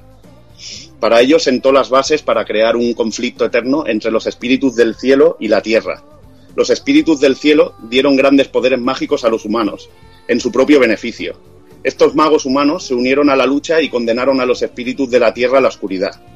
Temerosos ante el poder de, estos magos humanos, los espíritus del cielo los destierran junto a los eh, espíritus terrestres, a lo que dirían eh, el infierno y la oscuridad. A partir de entonces, los humanos restantes desarrollan más los poderes físicos, comenzando la edad de la espada. Canon, uno de los magos humanos, escapó del encierro y volvió a la superficie para vengarse de los habitantes del cielo. Explicó su destierro a los gobernantes de los humanos, los Khans, que vendría a ser traducido como los emperadores, pero estos no le prestaron atención. Entonces Canon los asesinó y reemplazó sus reinos por uno basado en la magia. Los antiguos Khans son reemplazados por Canon, que usa a los nuevos como sus marionetas e intenta eliminar cualquier resto de las poderosas espadas de los antiguos Khans porque una profecía lanzada por el rey vaticina que la era de la espada volverá y acabará con su reino. El típico momento venganza que el canon está matando al emperador y este le dice la espada vendrá y acabará contigo. Un clásico. Su gran error eh, es no prestar atención a la espada de un poderoso guerrero que luchó fieramente hasta su muerte durante el asalto de Canon al reino. Y eso veremos como en el Oh. juego le trae funestas eh, consecuencias a- al amigo. Brutalísimo eso. Sí, sí, sí. Sobre todo el guerrero, el guerrero no muerto es quizá el mejor personaje. Sí, ¿eh? sí, te iba a decir. Es mejor. Luego hablaremos de él, pero vamos. Para mí, casi casi el mejor personaje del juego.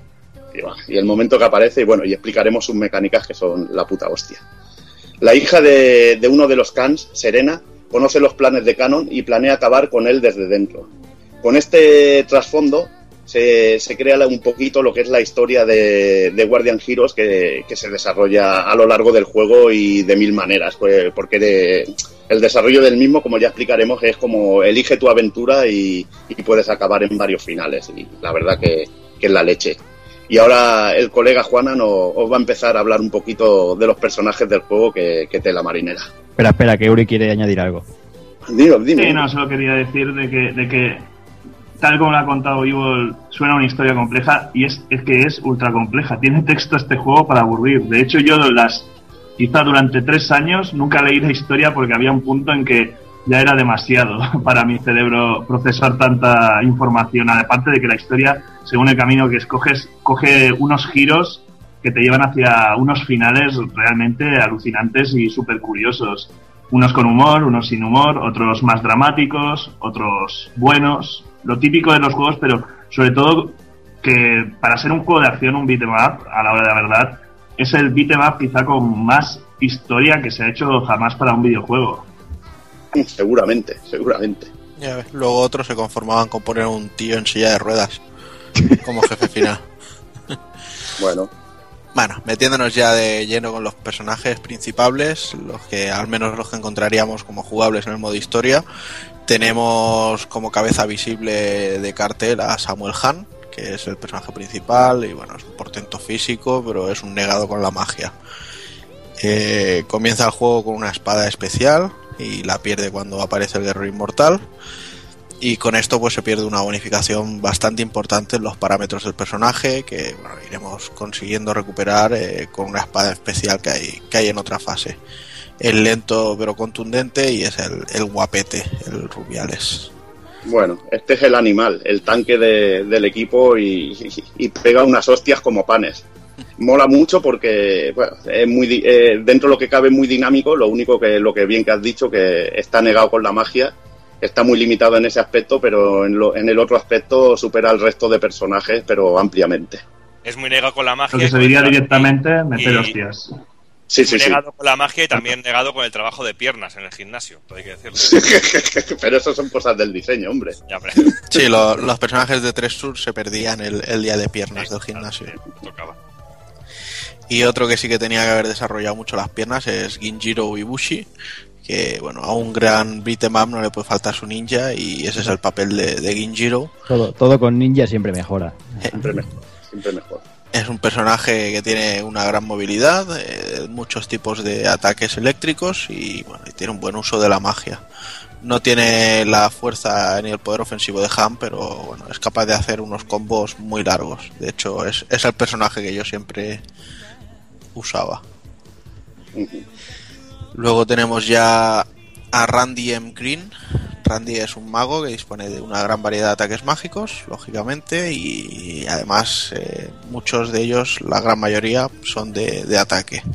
Tiene muy poquita vitalidad y siempre va acompañado de, de su inseparable mascota Nando, que, que es incluso jugable en, en el modo versus, y que parece un conejo volador raro. Sí, Extraño. pero bueno. Pero mete, mete hostias el conejo. Personaje también muy chulo. Que- Además, seguro que le huele el, co- el conejo le huele a Randy. Sí. Joder. No, yo, yo conozco conejos que también dan buenas hostias. Y yo conozco algunos que huelen mucho, ¿eh? También. Y, y por tamaño, si, si es grande, se llama liebre, que lo sepáis. Bueno, pas- pasando de papos ya, vamos a pasar por, por Nicole Nail, que también tiene un conejo, pero en otro lado. y esta cumple el rol de ser la maga del equipo, con una varita que tiene un, un emoticono, un smiley en la punta, y no es buena en ataque, pero es la, no es buena en ataque, pero bueno, es la única que puede hacer curación y, y dar poderes defensivos, o sea, vendría a ser como, como el clérigo del, del grupo. Yo solo digo una cosa: uno tiene un conejo y el otro tiene una barra con un smiley en la punta, ya está dado. Está todo. Y nada, para terminar tenemos a Serena Corsair, para poder controlarla primero deberemos haber completado el juego, o sea que tardaremos bastante en conseguirla. Y en principio, bueno, aparece ayudándonos en algunas fases. Eh, Serena es una guerrera muy poderosa de la Orden de los Caballeros Rojos. Tiene un ataque físico bastante potente y además tiene algunas cositas más eh, mágicas que están en su mayoría basadas en el hielo. Y a nivel de diseño es genial. A mí este personaje me encanta a nivel de diseño. Este es de mi segundo personaje. Muy chulo de llevar, además. Tiene combitos muy guapos, empalma combos de, de puta madre y, y mola mucho el diseño y todo. Como bien dice Doc. Y el primero es el conejo. Por supuesto, no puede fallar. Y bueno, y si bien están los personajes principales, todos con mucho carisma y muy variaditos para poder adaptarse bien a la jugabilidad de cada, de cada jugador, lo que cada, lo que cada uno prefiera, pues también tenemos un, un- buen plantel de personajes secundarios con algunos increíbles, como este, un Death Hero. Es genial este personaje, un poderoso guerrero defensor de los Khans que murió durante el, ases- el asesinato de los Khans por parte de Canon. Eh, su cuerpo vuelve a la vida al reaccionar con la espada que lleva Han. Y este caballo dorado nos acompaña durante toda la aventura y no es un personaje jugable, pero le podemos dar algunas instrucciones como seguirnos, esperar, atacar, defender o volverse loco. Momento en el que puede desatar ataques devastadores. Este personaje, devastadores. tanto a nivel de, de- de diseño como a, a nivel de personaje, a, a nivel de historia y a nivel de, de juego, me parece simplemente increíble. Ah, Aparte, que cuando le pones el modo el modo venarle, el modo berserker, tío, es increíble porque puede soltar el ataque de aura y a un enemigo final ventilárselo él solo prácticamente. Joder, tío, te había, entendido, te había entendido en modo Ben Affleck. Fíjate, no sé. El modo Ben Affleck, tío. Déjalo, déjalo, tío. Déjalo, Doki. Déjalo. Madre mía. No, no, además es, eh, además es tremendo porque es lo que dice lo que dice Evi. Tú metes un, un combazo, lo pones en plan loco y cuando suelta la, la explosión esa final la bestia, si, si es un enemigo normal ves que empieza a subir los puntos de hits, tío, pero es, es, es brutal. Sí, ves, o sea, que, se- es- ves que sale volando y su barra de energía va bajando a sí, toda sí, hostia. increíble, increíble. Y bueno, luego, luego tenemos a Canon G. Grey, es el malo maloso y el líder del reino, un todopoderoso mago que incluso puede volar y con una ambición sin límites. Bueno, el, el- el típico, ma- el típico malo ahí con que lo, que lo peta muchísimo y con un montón de poderes. Tenemos también a, a Valgar Reinhardt, el príncipe del reino marioneta, hermano de la princesa Lucía, y es el líder de los Caballeros Negros. Eh, su destino e incide- incidencia en el juego cambian radicalmente según el, el camino que nosotros mismos escojamos. Este es un personajazo, tío. Personajazo. Un malo de estos con carisma que siempre mola tenerlos en los juegos, tío. Luego tenemos también a la princesa Lucía, eh, la princesa del reino, de buen corazón, y descubre los, los planes de, de Valgar e intenta escapar del castillo. No tiene mucho, aunque parezca así en la intro, no tiene un papel muy importante dentro del juego. Realmente. Y también tenemos por aquí a Katrina, que es la líder de la Orden de los Caballeros Rojos del Reino, y su rivalidad con Serena es brutal, siempre intentando quedar por encima de ella. Ahí. Rival para las mujeres, que también, que también mola. Y ahora tenemos otro de esos diseños bien guapos, porque ya sabes que a cualquier personaje que le pongas un parche también mola mucho más. Otra cosa que te lo pongas tú, porque cuando era crío, a mí cuando, te- cuando, yo, cuando veía a algún niño con el parche de color carne, era más despringado, pero bueno, aquí queda bastante bien. Que es eh, Gash eh, Dithai, eh, el comandante de los Caballeros Azules, eh, es compañero de Han, y por órdenes de Canon, Gash deberá enfrentarse a su amigo y rival. Con Otro un diseño increíble, increíble a nivel de diseños. Increíble, tiene un diseño Increíble. increíble. Es que ya sabes, ya sabes, es mi diarrea verbal, amigo. Es lo que, es- es lo que tiene. Eh, tenemos también a Zur Paya. Eh, Zur es una locura de personaje, eh, un maniático bufón que trabaja bajo las órdenes de Canon. Y si seguimos cierto camino, lo veremos transformado en Super Zur. Este es un personaje puro Resus, tío. De estos que alocado, brutal, con ataque. es bueno, de estos que te flipan y dices, coño, estoy deseando que salga para pegarme una- unas risas. Un personaje de, de los geniales de Resus. Mola mucho. Bueno, ahí tenemos también a, a un integrante de, de los pretendientes de mujeres y hombres y viceversa, que es Macho. Eh, es el líder de los eh, Muscleheads eh, y un grupo de bandidos ciclados. Ahí está, eso ya lo dice todo. Está ¿Desde en tu gimnasio? Ahí está. del- so- no, yo, yo soy más de viejas. A mí me va más el camino de las viejas. Y ahora niñas, ¿eh? que voy a empezar Ah. con el voleibol de niñas. O sea que fíjate. Uy, uy, uy. Y está Eso no lo digas, tío. eso para unos topping, no te preocupes. Está en contra de Canon y Gam- eh, Gambo es su hombre, es su hombre de confianza y no, y no tan poderoso, pero muy, muy efectivo. Luego también tenemos por aquí a Proto Golden. Eh, Golden Silver eh, pertenece a una serie de robots eh, creados por, Canon para obedecer sus órdenes. Este robot único comanda al resto de robots llamados Silver y este personaje es un viejo, un viejo conocido de, de esa magna obra como es Gunstar Heroes. Y bueno, luego aparte también tenemos otros personajes con igual protagon o igual de nivel de protagonismo, incluso más. Y os nombramos algunos de los personajes que tienen un rol importante en la historia, como el rey Valgar, que es en, en realidad Zenobia, líder de los espíritus terrestres, y el guerrero celestial, representante de los espíritus del cielo. Y por supuesto, la criatura celestial, quien controla todo el cotarro. Toma ves, spoiler. completito. Completito el juego. Sí, bueno, spoiler, pero lo cuentan bastante rápido eso. En cuanto sale el tocho que te suelta el canon, eso ya lo sabes. Ya te, ya te hablan pero sobre eso- Sí, sí, Eso no. ya son al- tres cuartos de juego. No, tres cuartos de juego en la segunda fase, tío. Te puede salir canon y te explica todo el cotarro. O sea que. Y, y tartarás de, de escucharlo. Y bueno. Pasamos a un poquito a la jugabilidad de este juego. Y bueno, os lo dicho, ya hemos dicho que, que es un beaten up. Eh, lo que pasa es que en este caso tiene un grandes dosis de, de RPG. Eh, aparte de golpes físicos, nuestros personajes pueden usar magia. Tenemos nuestra barrita de magia y según el personaje algunos tienen más ataques mágicos o, menos, como hemos comentado en, lo- en los personajes. Eh, también es muy destacable en este juego que nos podemos mover en tres planos distintos de acción, muy al estilo de, Fatal Fury, y tenemos a nuestra disposición un arsenal brutal de movimientos de, ataque y golpes especiales.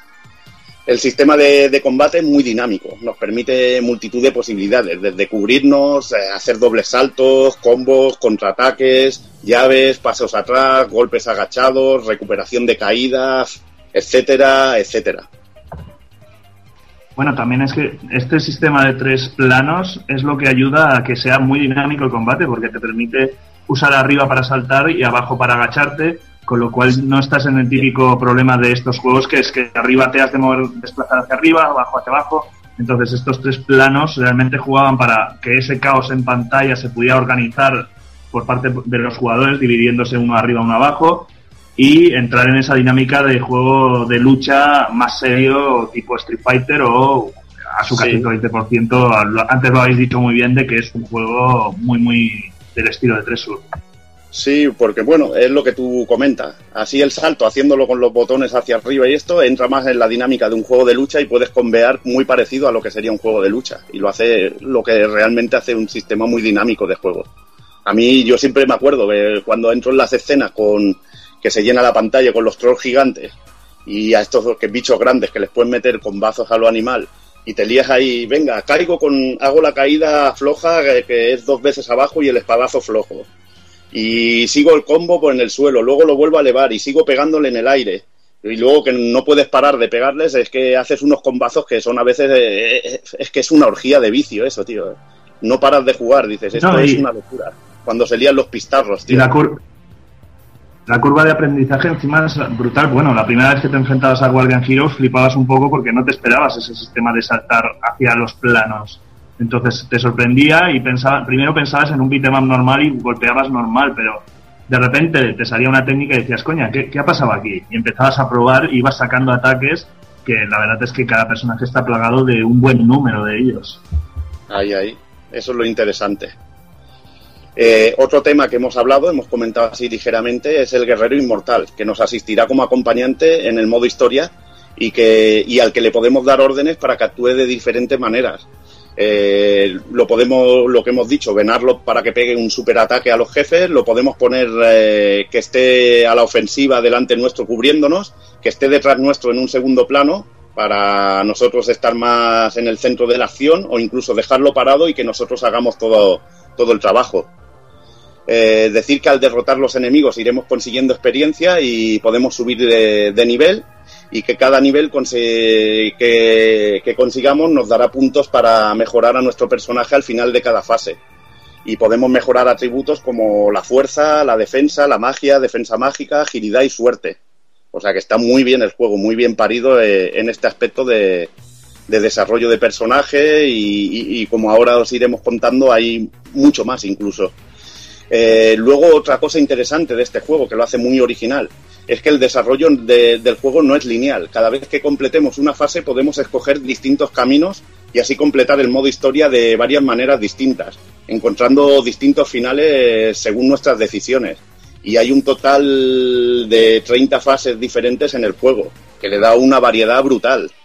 Eh, te puedes pegar muchas partidas y ser todas realmente diferentes. Y lo hace alucinante al juego, este aspecto. También durante nuestra aventura encontraremos carteles para ir a un coliseum y participar en combates y, ganar experiencia.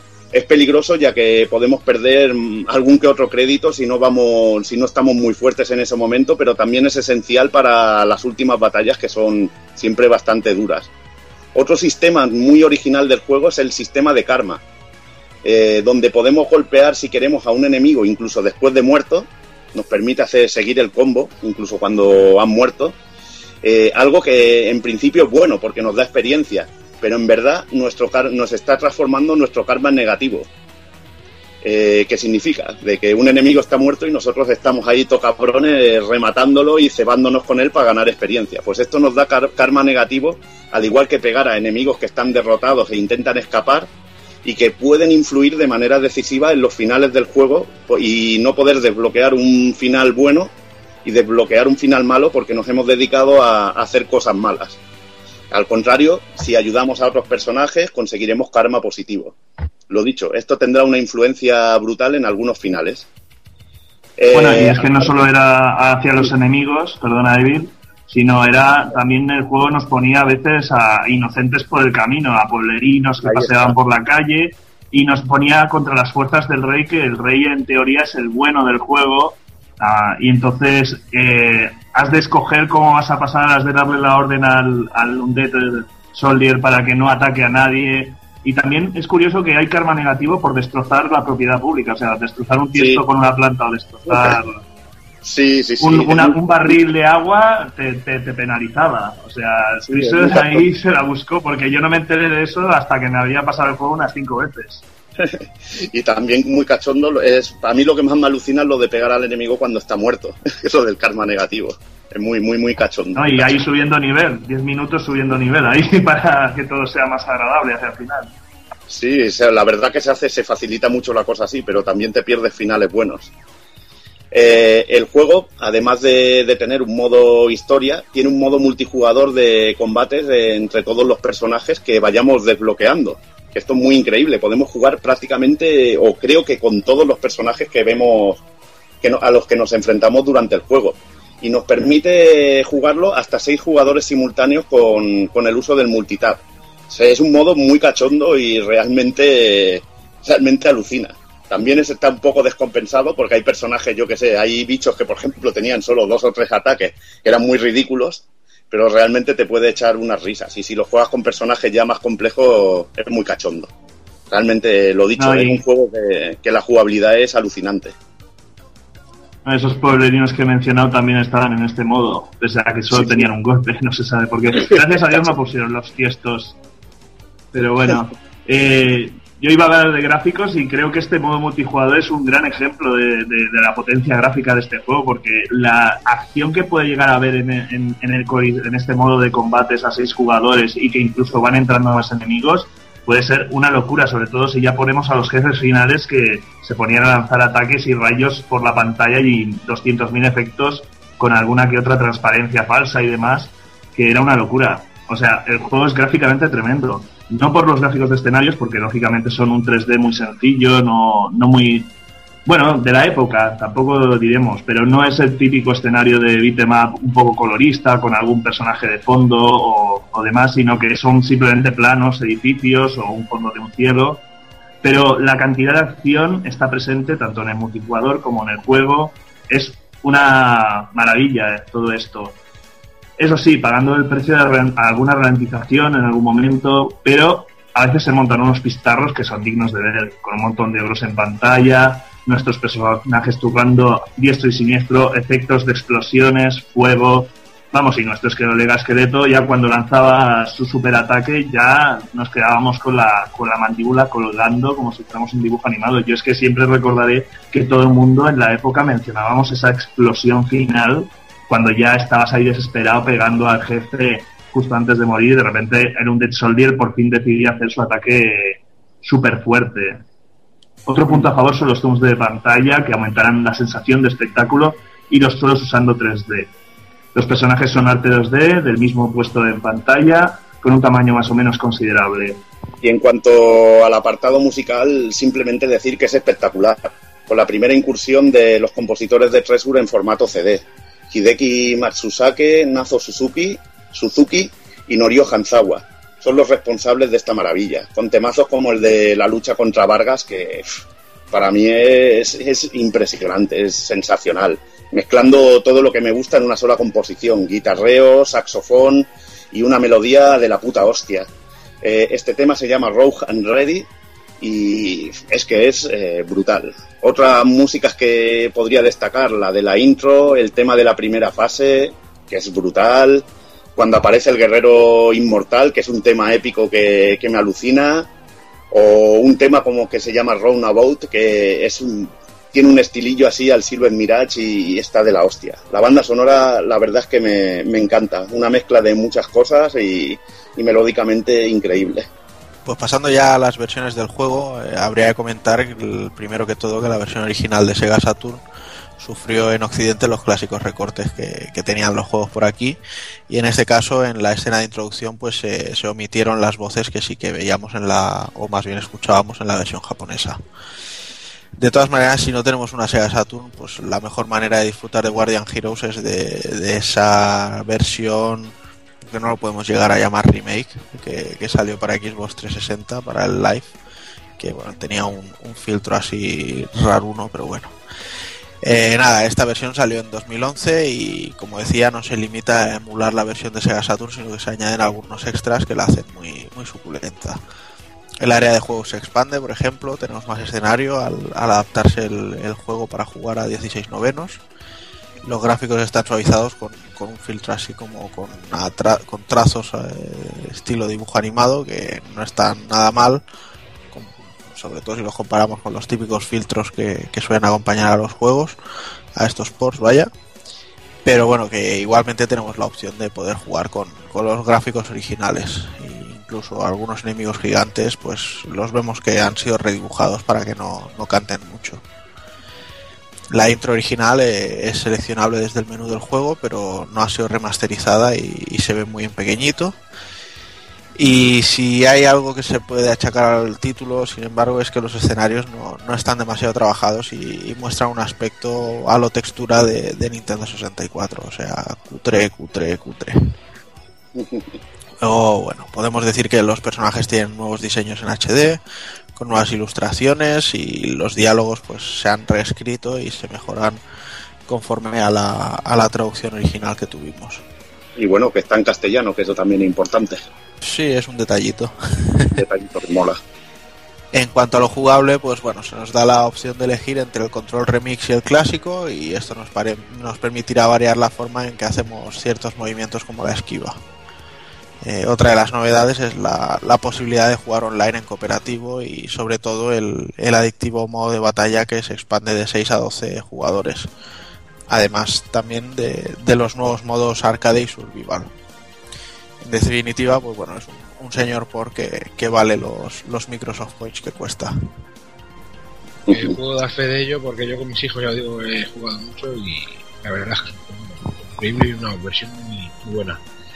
Eh, algo bastante comparable con la versión de, de que hicieron para Game Boy Advance, del Guardian Heroes Advance. Eh, yo que sé, que he contado esta versión. que cuando Trisus se bajó los pantalones con lo de las secuelas, eh, pues apareció un Guardian Heroes para esta, para la Game Boy Advance, en el que nos trasladamos a una época muy posterior al original y los protas del clásico incluso aparecen como enemigos en cierto momento. No llega a la altura del juego original, pero bueno, digamos que no está nada mal. Cuenta con algunos momentos muy espectaculares y la falta de carisma de los protas no hace ningún gran favor. Pero igualmente, como digo, es muy recomendable darle un tiento y yo que sé, quizá lo, lo peor que tiene esta versión sean lo que he dicho, los personajes principales que son muy poco carismáticos, incluso un poco, los gráficos son un poquito sucios, muy poco llamativos. Y, la ver- y lo- yo lo recuerdo como un juego bastante, bastante cabrón y bastante difícil. ¿eh? Sí, no Sí, estaba... era, pero es que. Bueno, iba a decir que los tres. Es que los protas son el mismo el mismo sprite para los tres. O sea, es que no. Cambiando- cambiando no de hicieron varios protas. Por eso, sin Exacto, carisma ninguno. cambiaron de color. Sin carisma ninguno. Pero bueno, bueno. Igualmente, no sé. yo, a- yo a- diría. A ti sé que no te gusta, Uri. A ti sé que no te gusta nada. A mí Sí, no, iba a de decir que no me gusta. nada.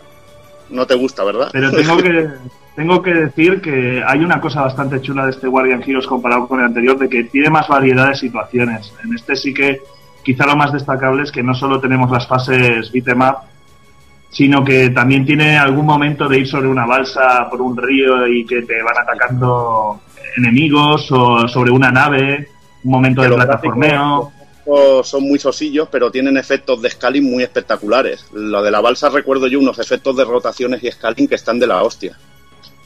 Exacto, es muy impresionante el conjunto que consiguieron para una Game Boy Advance y lo acabarán de rematar con el siguiente port que hicieron de Guardian Heroes, ay, de Gunstar Heroes, perdón, que ese ya salía por un montón de efectos en pantalla, pero dentro de que no me gusta, valoro bastante positivamente el hecho de que se lo trabajaron, pero le falta la sensación de aquel gran clásico que es el de Saturn y que todo el mundo recuerda cuando este port, bueno, este port no, esta versión de Game Boy Advance llamemos la secuela, no acabó de convencer a ninguno de los antiguos fans ni consiguió nuevos fans para la saga.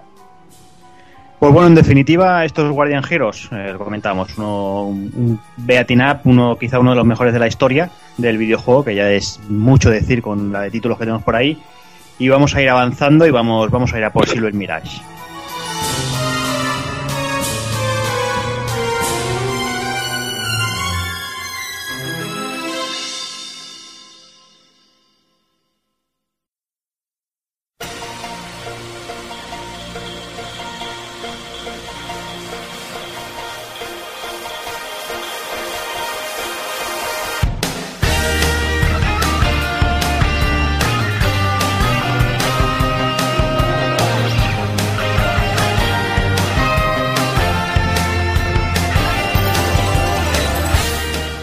Y vamos con otro de los juegos, vamos con Silver Mirage, eh, vamos, lo como comentamos antes, un shoot'em up, un, bueno, un género que, prácticamente no existe, o, lo que viene a ser lo mismo, un juego de acción lateral.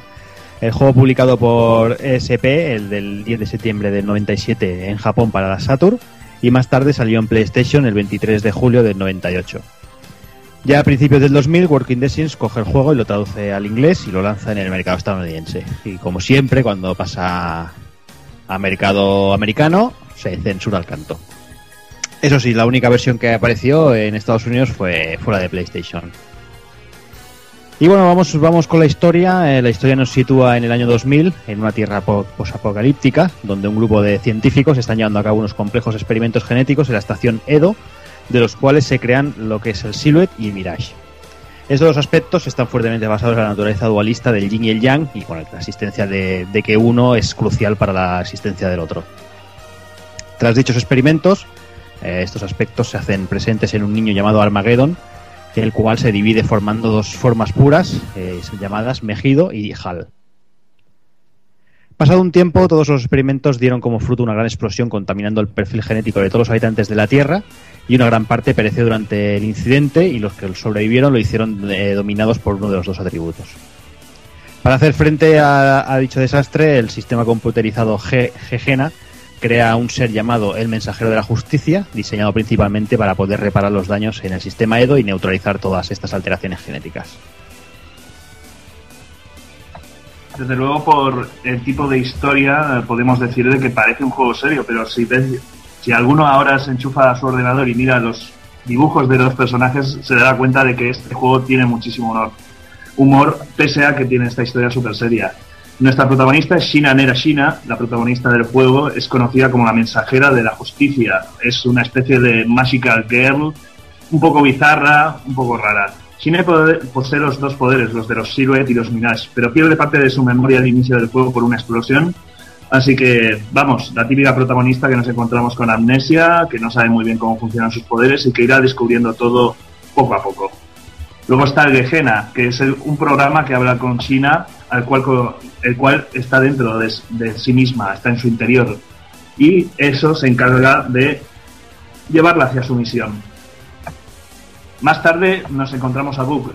Se trata del primer jefe, es un- una especie de, mag- de mago, pero tras su combate con China se añade a su causa y le ayuda a transportarla entre las distin- distintas fases usando unas- sus ataques mágicos de portales.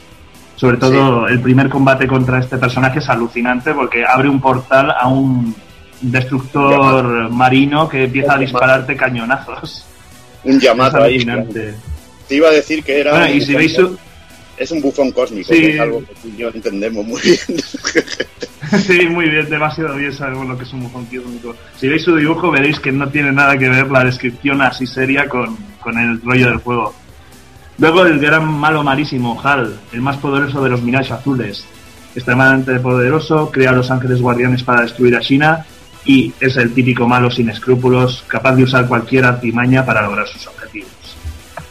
Luego entra uno de esos mid bosses que tanto nos gustan y que finalmente es un final boss alucinante que es Mejido, es el más poderoso de los Silhouettes, es el rojo, es el hermano de Hal, como es de esperar en estas tramas, aunque su relación no es tan normal entre hermanos. Quiere que Shina cumpla su misión, pero no sin antes probar sus habilidades de vez en cuando. Vamos, el típico cabroncete que hace la puñeta de hermano mayor. Ahí y por último esto- tenemos... esto, bueno, perdona que te corte, Uri, para hacerte un símil. Adelante, como- adelante, córteme, como señor si- Igor. como si un hermano fuera del, del Barça y el otro del Real Madrid. Se llevan a matarse. O sea que se matarían entre ellos. Es una dualidad Sí, muy brutal. Seguramente. Y para personajes duales tenemos a Zohar, que sería la némesis de China, este personaje que siempre saldrá para ponernos a prueba y será la contrapartida a nuestra protagonista. Nuestra protagonista no, he mencionado antes, pero está dividida en los dos poderes, o sea, hacia un lado es un Mirage, hacia un lado es Silhouette, pero en el caso de Zohar es o enteramente un Silhouette, que en eso es su versión macho, que se llama Metatron, o se, se cambia a su versión femenina, o sea, a su versión Mirage, que es Sandalphon. A mí me recuerda personalmente siempre al varón Asura de Mazinger Z, pero bueno, cada cual lo verá de- a su manera. Cada uno cuenta con sus Y además, perdona que te diga, un, un diseño muy Sparster. Sí, sí. Sí, no, 100% Sparkster, realmente.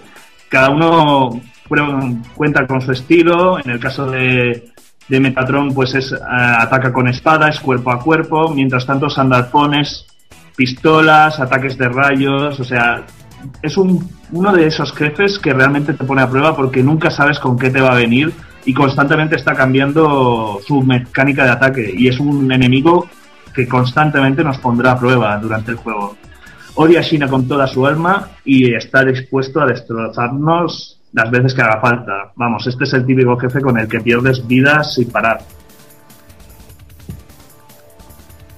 Y entrando ya en la jugabilidad, pues eh, bueno, eh, como, como habéis escuchado, estamos hablando mucho de Silhouette, de Mirage, de Azul, de Rojo. Eh, bueno, pues ya podéis imaginaros que el sistema de juego es muy parecido a lo que a lo que más tarde veríamos con Ikaruga, ¿no? El sistema de, dos colores que Ikaruga popularizó, pues eh, aquí fueron los primeros pasos de Tresur en, en dicho sistema. El juego, pues tenemos eh, dos barras de energía, tenemos la primera típica de vida, y la segunda barra que es una barra de espíritu, el cual, bueno, es eh, cuanto más cargada tengamos, más poderosos serán nuestros ataques. Lo primero que destaca de China es lo que comentamos, ¿no? Los dos colores, el rojo-azul o el silhouette miráis, como prefiráis. Si miramos hacia un lado, disparamos de un color. Si nos giramos, dispararemos del otro. Debemos atacar, pues como siempre, a los enemigos en su color inverso. Si son enemigos rojos, atacaremos en azul y, al, y al inrevés. También podremos cambiar la posición de, dichos colores, porque habrá en algunos momentos que, que lo necesitaremos. Eh, dicho poder nos gastará 100 puntos de la barra de espíritu y, como comentábamos, es algo muy muy útil, sobre todo en, en algunos bosses. A todo esto, pues podemos sumar, por ejemplo, que podemos realizar un doble salto, un dash, podemos agarrar a los enemigos y lanzarlos, golpearlos, eh, disponemos de una barra protectora para repeler ataques, o incluso tenemos un disparo neutro, que no es muy poderoso, pero es, es bastante efectivo para, bueno, para, eh, para enemigos de, de cualquiera de los dos colores. Algo curioso también es que si pulsamos la pausa durante el juego, Gegena escaneará a los enemigos que tengamos en ese momento en pantalla y nos mostrará sus, sus atributos principales. En, el tema de, de Silhouette o Mirage tampoco es muy necesario porque ya visualmente ya, los, ya, lo, ya lo solemos ver. Bastante evidente. Sí, sí, totalmente. Y bueno, también durante el transcurso del juego podemos recoger tres tipos de ítems. Por un lado tenemos el maná, que recupera la vida. Tenemos Fátima, que recupera la barra de espíritu. Y los típicos créditos que podemos gastarlos en esas tiendas de conejo que tanto le gustan a Evil. Las tiendas con la música más mítica que, que existe sobre el planeta, tío. Y con el dependiente más mítico que existe sobre el Sí, planeta. totalmente. Sí, porque como comentábamos, ¿no? es una tienda regentada por un conejo y podemos comprar varios tipos de armas y, y los llamados parásitos, que son unos, unos- como unos pichillos que llevamos volando a nuestro alrededor y que nos, nos otorgarán más potencia de ataque. Joder, conejos y parásitos, vaya mezcla. Wow, pero es que esto- estos bichillos son carisma puro, tío. Son amor. Sí, sí. Además, eh, tanto las armas como los Ah. parásitos podemos ir aumentando el nivel a tope. Son ladillas. Además, estos conejos me hacía gracia de que cuando los visitas te encuentras.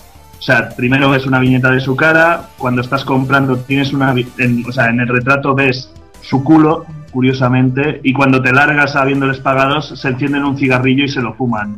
Ahí una, un recuadro con un zoom de esto. Yo sobre la mecánica quería destacar sobre todo que sí que se les puede disparar a los, eh, con el color, o, o sea, con el mismo color a los enemigos.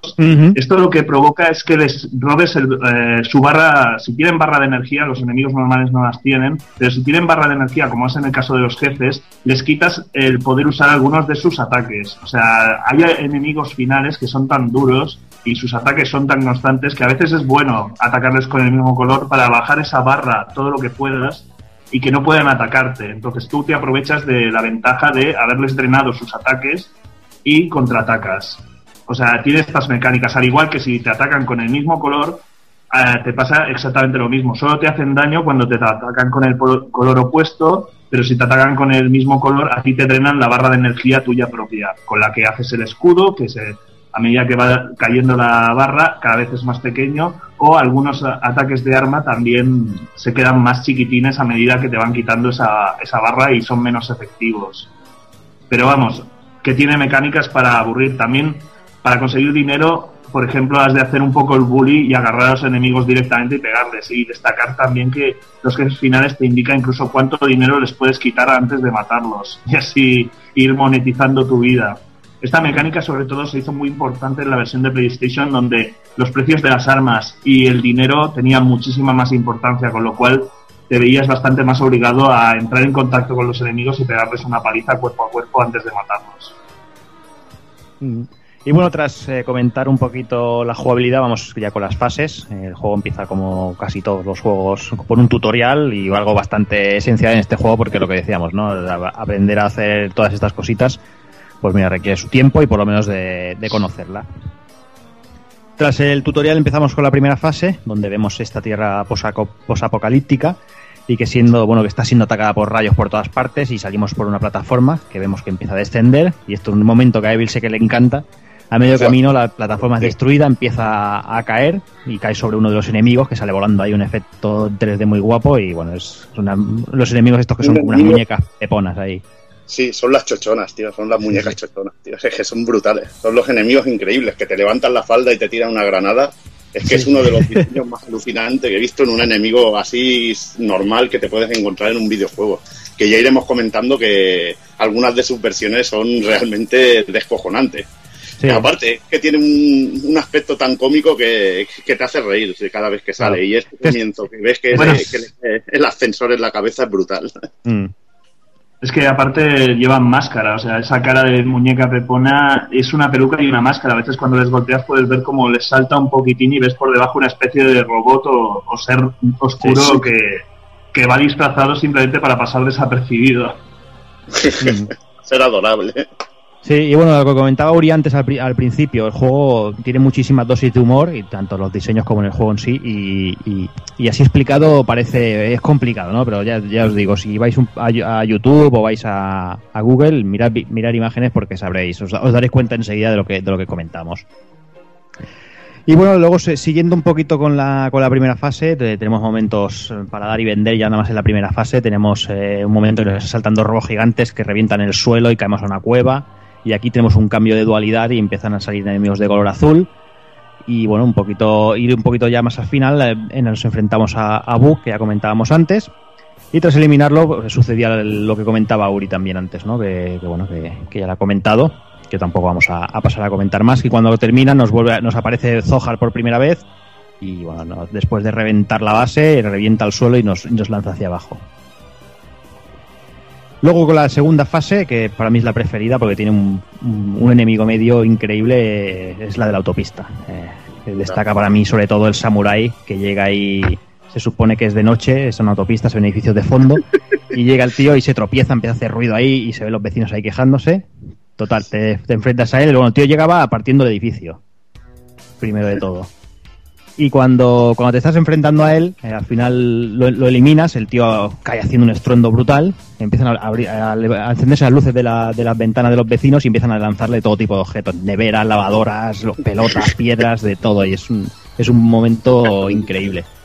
Destacar, destacar aquí también eh, las muñecas, tío, que van en moto a lo puño de la estrella del norte, que me Sí, vuelve sí. loquísimo, tío. Me vuelve loco, tío. Son increíbles. brutal. Y luego otro enemigo es que este enemigo medio brutal, pero ¿qué me dices de del wrestler que te sale en una camioneta, tío? Es También alucinante. Increíble. Y también hay otro que a mí me vuelve loquísimo también porque es súper cachondo, que es el revólver. Que sobre todo Sí. lo que me hace mucha gracia son las balas de colores que van ahí caminando de una manera súper cachonda. Sí, Las sí, metiendo ahí. Aparte que cada Cada de colores y aparte de formas. Sí, que tienen tres tipos y cada uno es un tipo de disparo distinto. Que la mecánica para derrotarlo es, es devolverle devolver las balas y es realmente alucinante. Una mecánica y un jefe, pero increíble. Mm.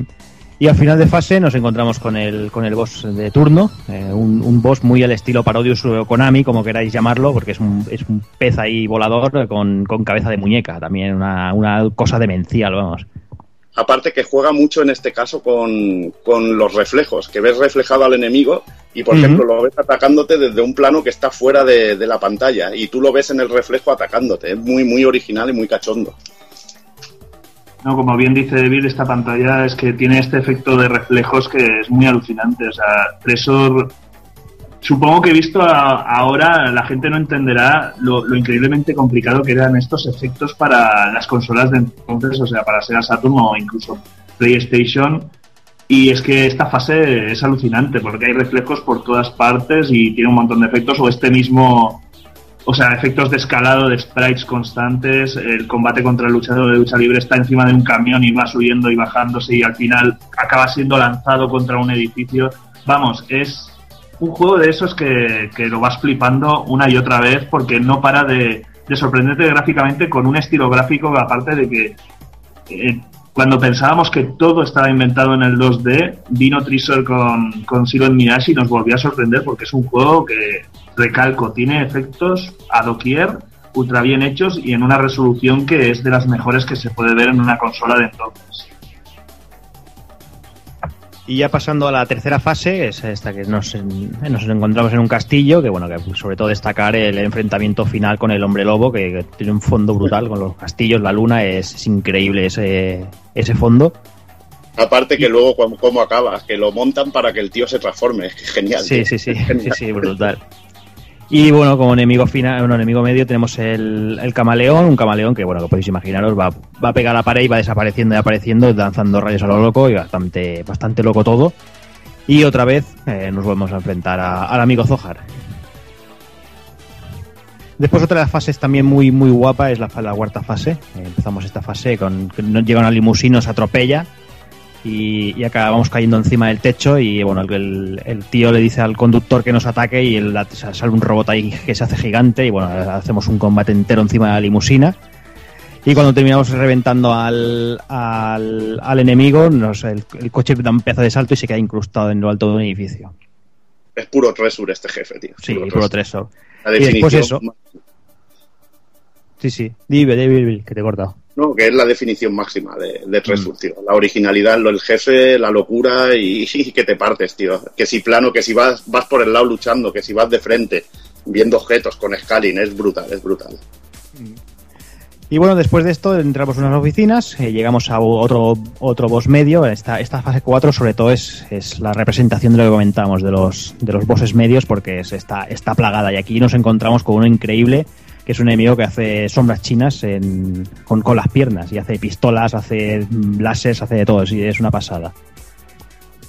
Una vez que lo vencemos, bueno, seguimos con los enemigos medios y esta vez le toca el turno a una tragaperras. Eh, van saliendo combinaciones y depende de la combinación, nos sale un enemigo, nos sale otra cosa y también es, está muy muy bien.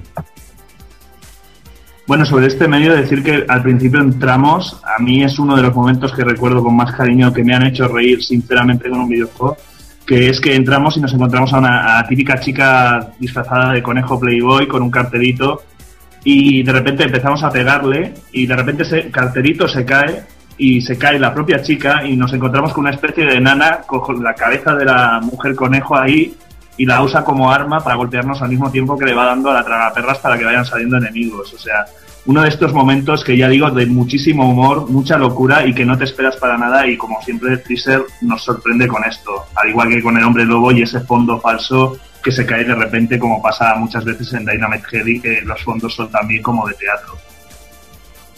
Y hablando de demencial, demencial el, el enemigo final de, de la fase. Ah, ca- caemos dentro de un wok lleno de caldo y los enemigos intentan poner la roja tirando ingredientes a, a tope y nosotros vamos tenemos que dejar el, el caldo azul todo el rato tirando a los propios enemigos la verdad es que todo muy muy loco Ideas de loco, ideas de loco, pero que molan un montón, tío.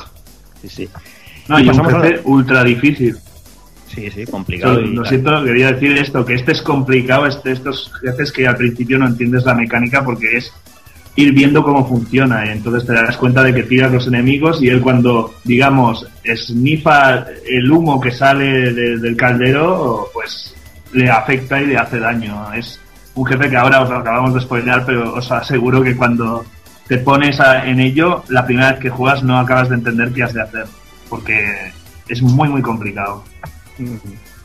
Y ya entrando en la quinta fase, eh, tenemos un diseño muy al ojo Kuto no Ken, un- una especie de, de atardecer, un cielo anaranjado, edificios destruidos, la verdad es que muy bonito también.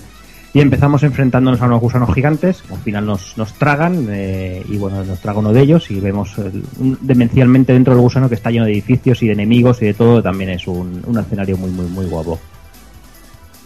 Y yo casi que aquí cortaría porque nos quedan las dos últimas fases, pero las dos últimas fases sí que están muy llenas de spoilers y ya, ya cuentan el, grueso de la historia. Yo creo que, que si tenéis oportunidad lo podéis probar vosotros mismos y descubrirlo.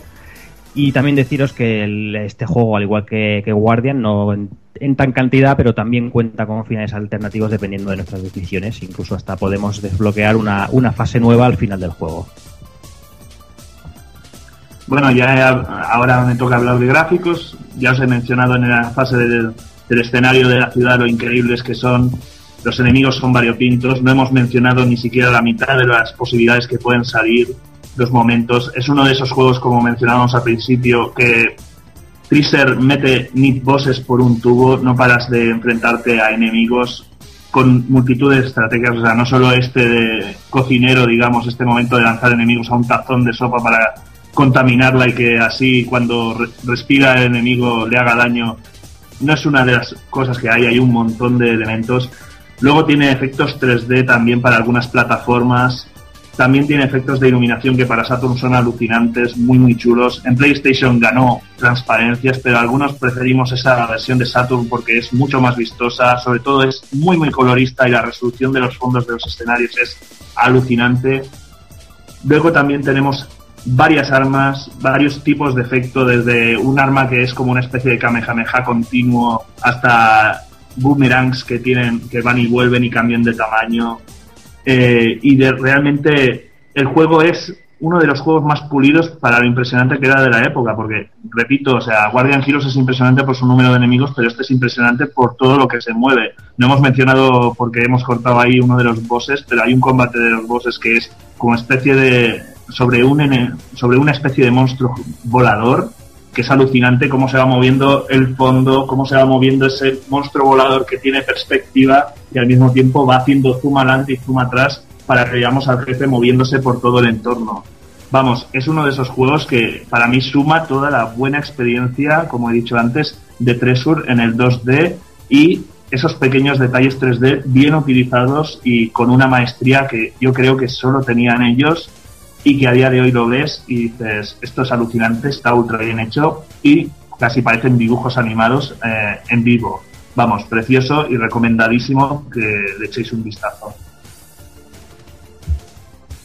Y vamos con el sonido, que acompaña perfectamente a la acción y bueno, destacar como temas así más reconocibles el de la primera fase, el de las tiendas, que es amor puro, pero bueno, yo personalmente eh, soy muy fan de- del tema de, de la segunda fase, Night Flight, que me parece alucinante, que tiene, tiene, no sé, tiene una melodía preciosa, que es puro Treasure, me recuerda a la Treasure de siempre y está de la hostia.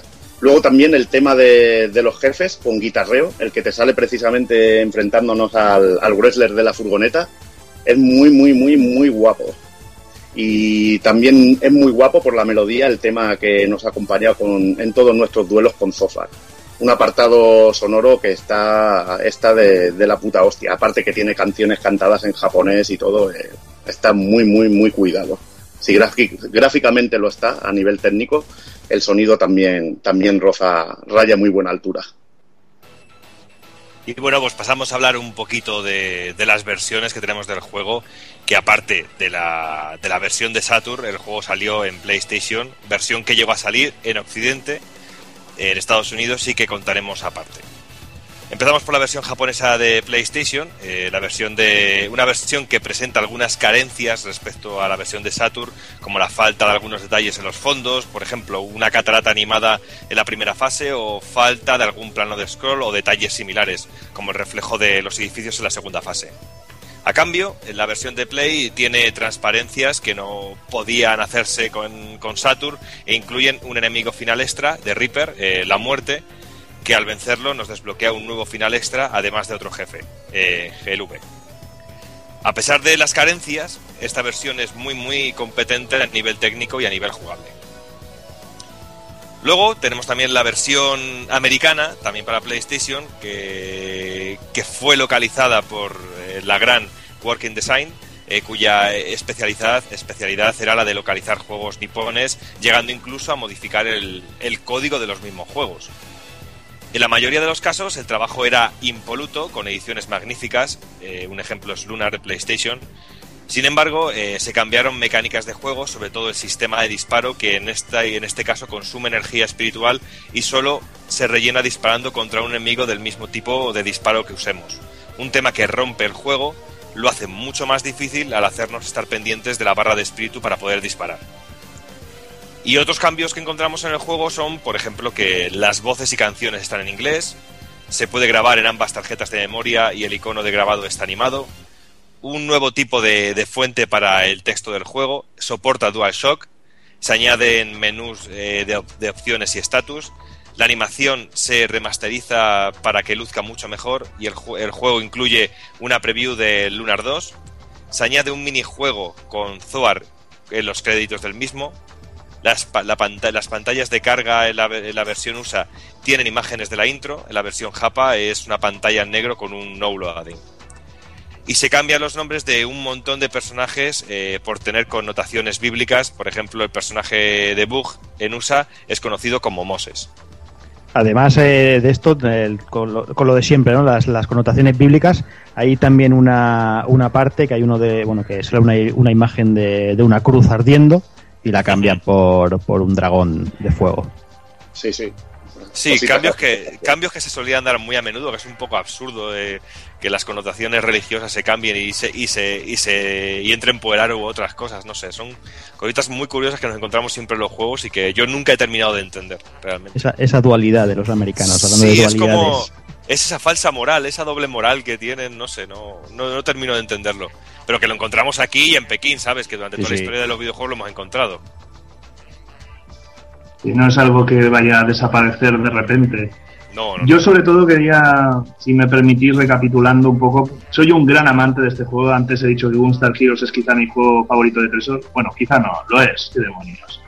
Silent Mirage es mi segundo juego favorito de Tresur. Creo que rodea todo lo bueno que tiene Tresur y lo junta en un solo juego. No estamos hablando solo de un juego de disparos, estamos hablando al mismo tiempo de un juego de plataformas. También hay golpes, agarrones, tenemos momentos de frenetismo, de velocidad, tenemos momentos más tranquilos, estrategia.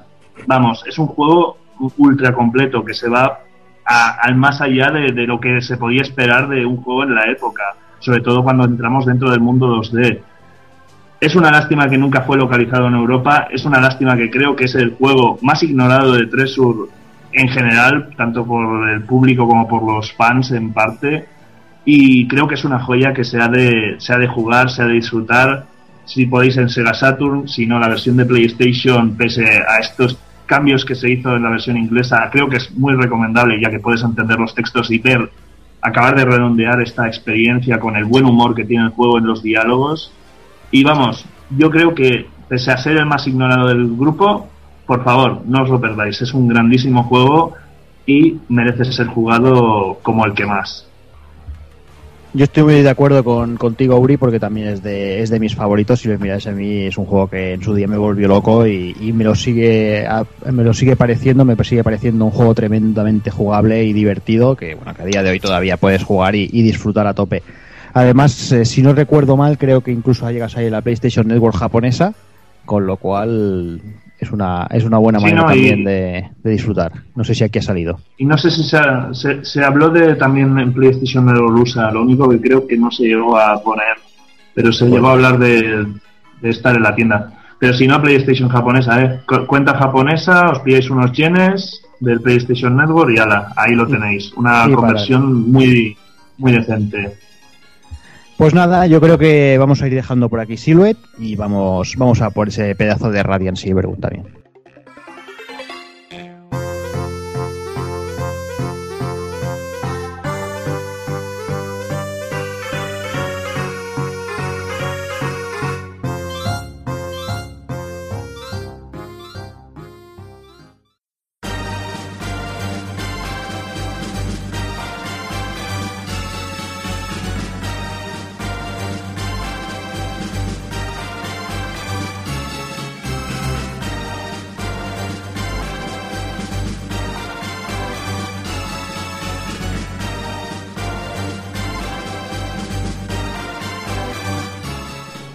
Vamos con el tercero de, de Treasure para Sega Saturn. En este caso se trata de un matamarciano llamado Radiant Silvergun, que valía, valía y vale ahora físicamente un pastizal. Cosas de estas de... Su de peso la- en oro, ¿no? Como se suele decir. Sí, sí, un riñoncillo, un órgano vital, sí, vale algo así. Eh, el juego es original de arcade, sobre una placa STV de Sega, que era la arquitectura de una Sega Saturn eh, con más memoria de vídeo. Y en esta placa hemos tenido juegos como Golden Axe The Duel, Dynamite Deca, Decathlete, Winter Heat, el infame Final Fight Revenge. duele, duele ese, tío. Ese juego duele bastante. Lo tengo, tengo que reconocer que tengo ese juego basuresco, pero duele. O el curioso matamarciano. Sí, sí, esos retrógenes, como digo yo. Yo, yo voy y te lo cojo, no te preocupes. Te libro de él gratis. Porque a ti te mola ese tipo de juegos, a ti te mola esas cositas. A mí, a mí me, gusta, me gustan los travesti. Está ahí Poison, ¿qué quieres que le haga? La vida es así.